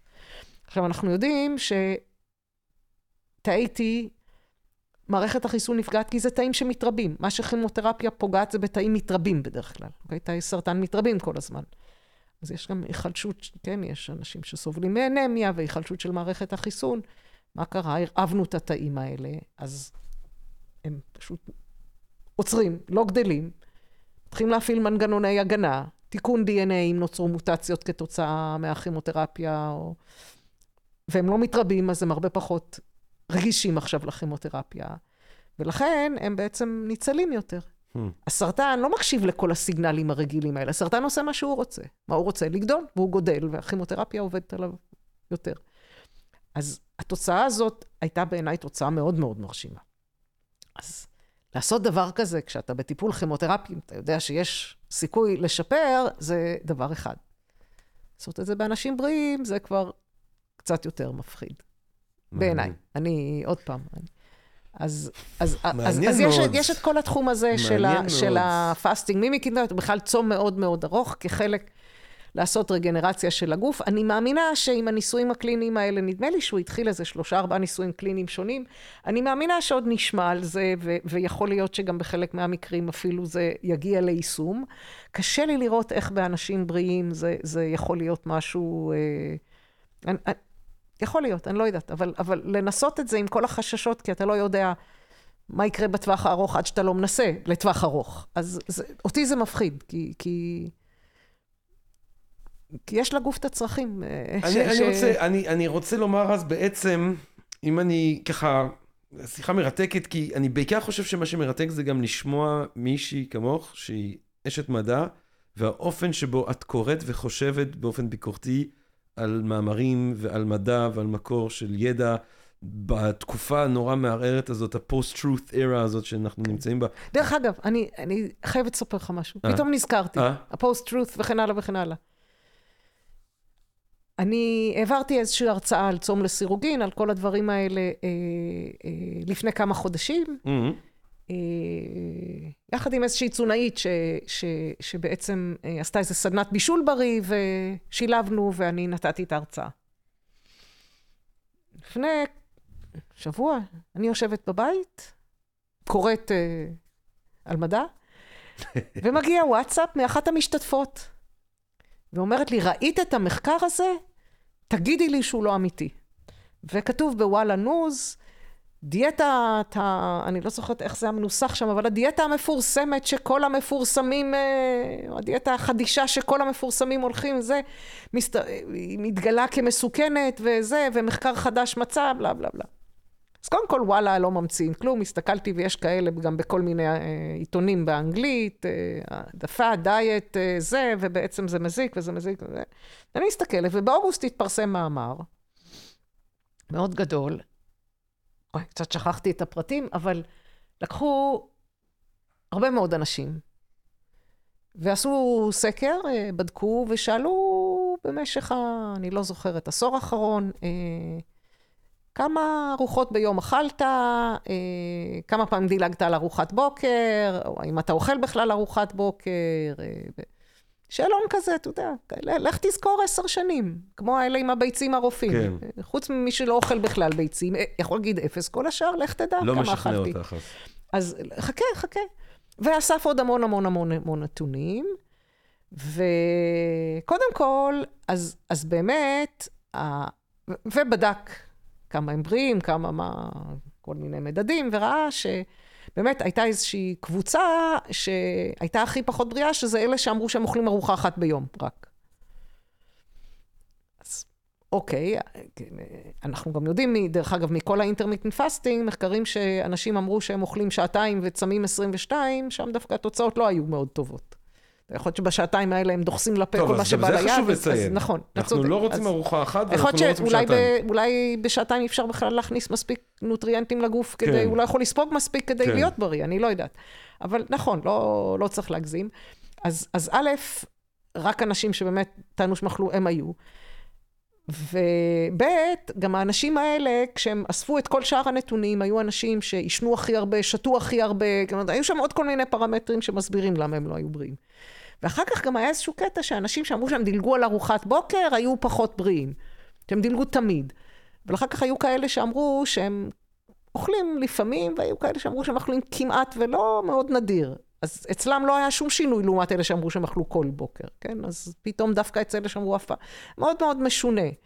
ואתה יודע, גם מי שמדלג על ארוחת בוקר, שהם ראו את זה בתור משהו רע, אולי זה כאלה שאוכלים ארוחת ערב ב-12 בלילה. לא שאלו על זה. נכון. אז, אז, אז כל המחקר הזה, ואז יוצא איזה מאמר, והוא, והוא היה, ב, אני מצאתי אותו, לפעמים, מאמר כזה או דומה, בלפחות 4-5 עיתונים אחרים ש... ב- מעניין מאוד, ברשת. מעניין מאוד, ואז, רקפת, אז, זה אז חשוב. כן, יש כל הזמן, וזה ממש, זה הופיע בוואלה ניוז אה, לפני, אז, בשבוע אז הנה, שעבר, אז אני, אני רוצה חושבת. לומר. שבאמת מעניין בשיחה איתך, כי בתוך הבהלה הזאת של, אמ, של post-truth, של מידע אינסופי שיש בו אה, טונות של דיסאינפורמציה, ומעניין לשמוע את ההתמודדות שלך כאשת מדע עם אה, ניסיון בכל זאת למצוא במה אפשר להאמין, ובסוף את אפילו מראה לנו עד כמה שגם אפילו מאמרים מדעיים, כדאי לבוא עליהם עם איזושהי יש, אה, אה, רוח מתשאלת. כן, אבל אם אני איזשהו... אה, מסכם בכל זאת את התובנות שאת אה, מוציאה מהקריאה הזאת, מהחשיבה שלך על הנושא הזה ומהמחקרים האלה, אוכל טרי, בכל זאת צמצום אה, של קלוריות ושעון. אה, כן. לאכול בתוך, זאת אומרת, לצמצם גם קלוריות וגם בזמן, וגם שהזמן הזה לא יהיה בין 12 ל-6 בבוקר, אלא אה, בש, ב, ב, בשעות, בסנכרון עם השעון הביולוגי שלנו. בסינכרון עם השעון הביולוגי שלנו. ואנחנו חיות יום, לא יעזור כלום.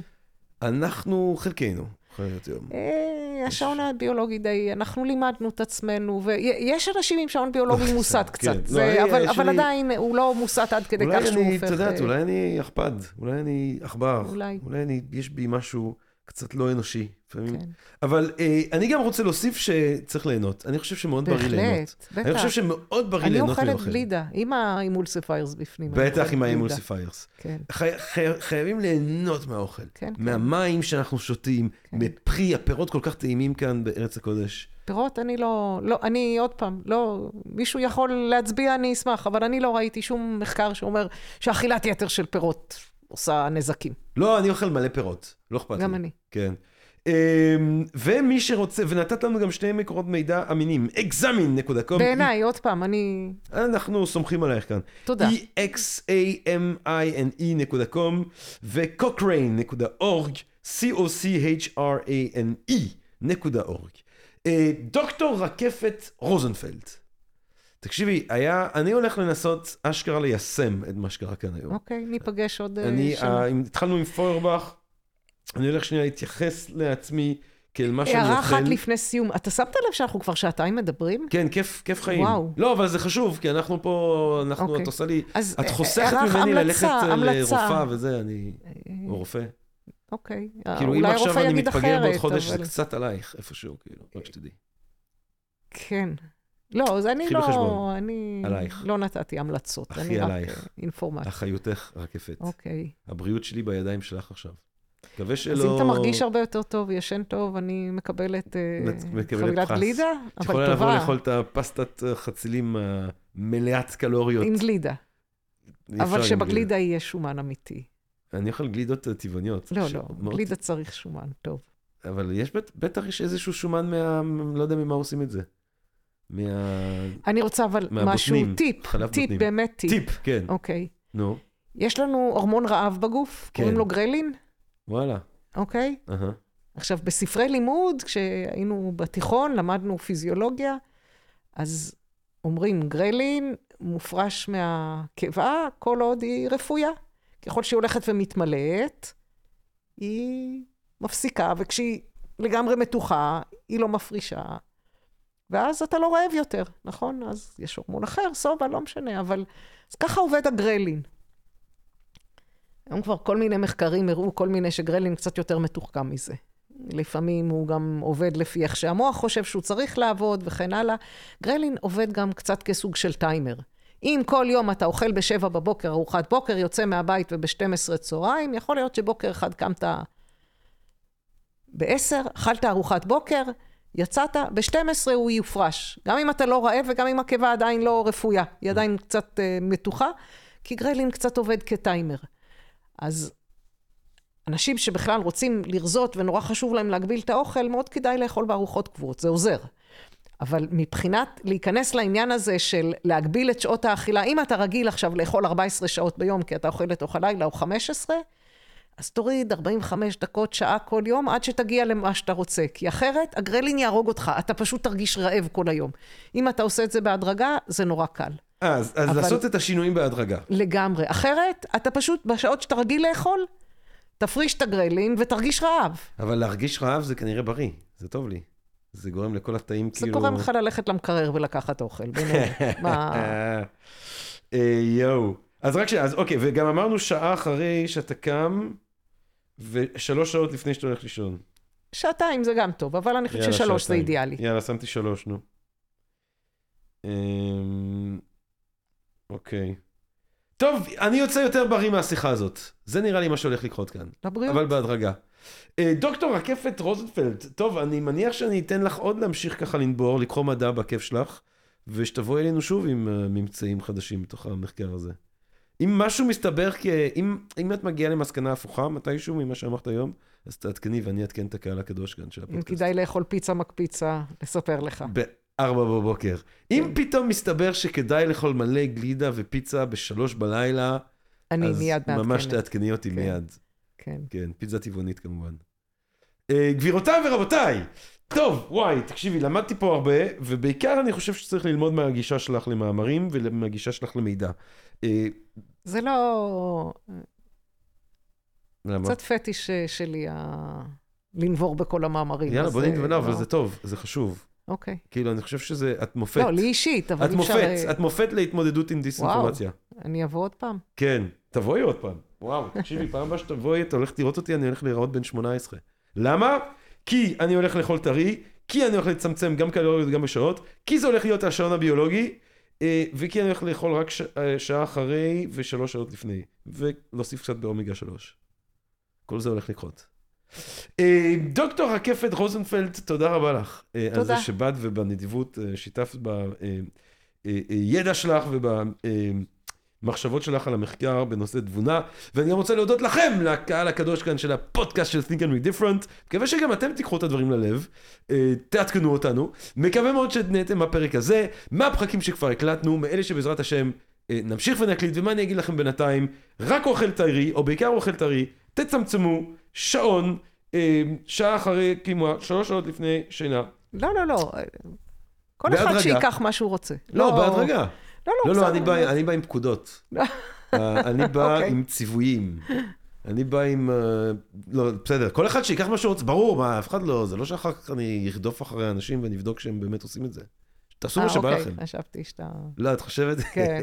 תראה, כן. ענה, כאילו, ברגע שאני, אתה יודע, כשאני אהיה בכוח, אז כדאי לאנשים להתחיל להתנהג. שלח את דרור. דרור! נשלח את דרור המאיים. יש פה, גבירותיי ורבותיי, אולי לא יודעים שבסקרינס, אנחנו תחת המשטר המאיים של דרור. דרור, תגיד, אתה, אתה הולך להתחיל קצת uh, ליישם את מה שאמרנו? אני כבר בצום... אה, באמת? אתה באינטר מתאספס? כמה שעות אתה אוכל ביום? שמונה. ממתי עד מתי? או, למה, איזה שעות, איזה שעות אתה היית עושה דרור? אבל אתה עושה באמת שמונה שעות? זאת אומרת, אתה נגיד מ-2 עד 12 בלילה? אז אתה הולך להתחיל לשנות את זה כי אתה הורס את הכל. הנה, הצלנו את דרור ממוות מוקדם. תודה לך. תודה. אני בשם כל המשפחה של דרור והאהובים של דרור, אני רוצה להודות לך ממש, כי הצלת את הבחור הזה. Uh, טוב, הקהל הקדוש של Think and Different, תודה רבה לכם, מקווה שנהנתם בפרק הזה, מאלה שבעזרת השם עוד נקליט, רק בריאות שיהיה לכם, קחו את הדברים ותיישמו אותם, uh, ונשתמע, תודה רבה. פודקאסט, פודקאסט, פודקאסט.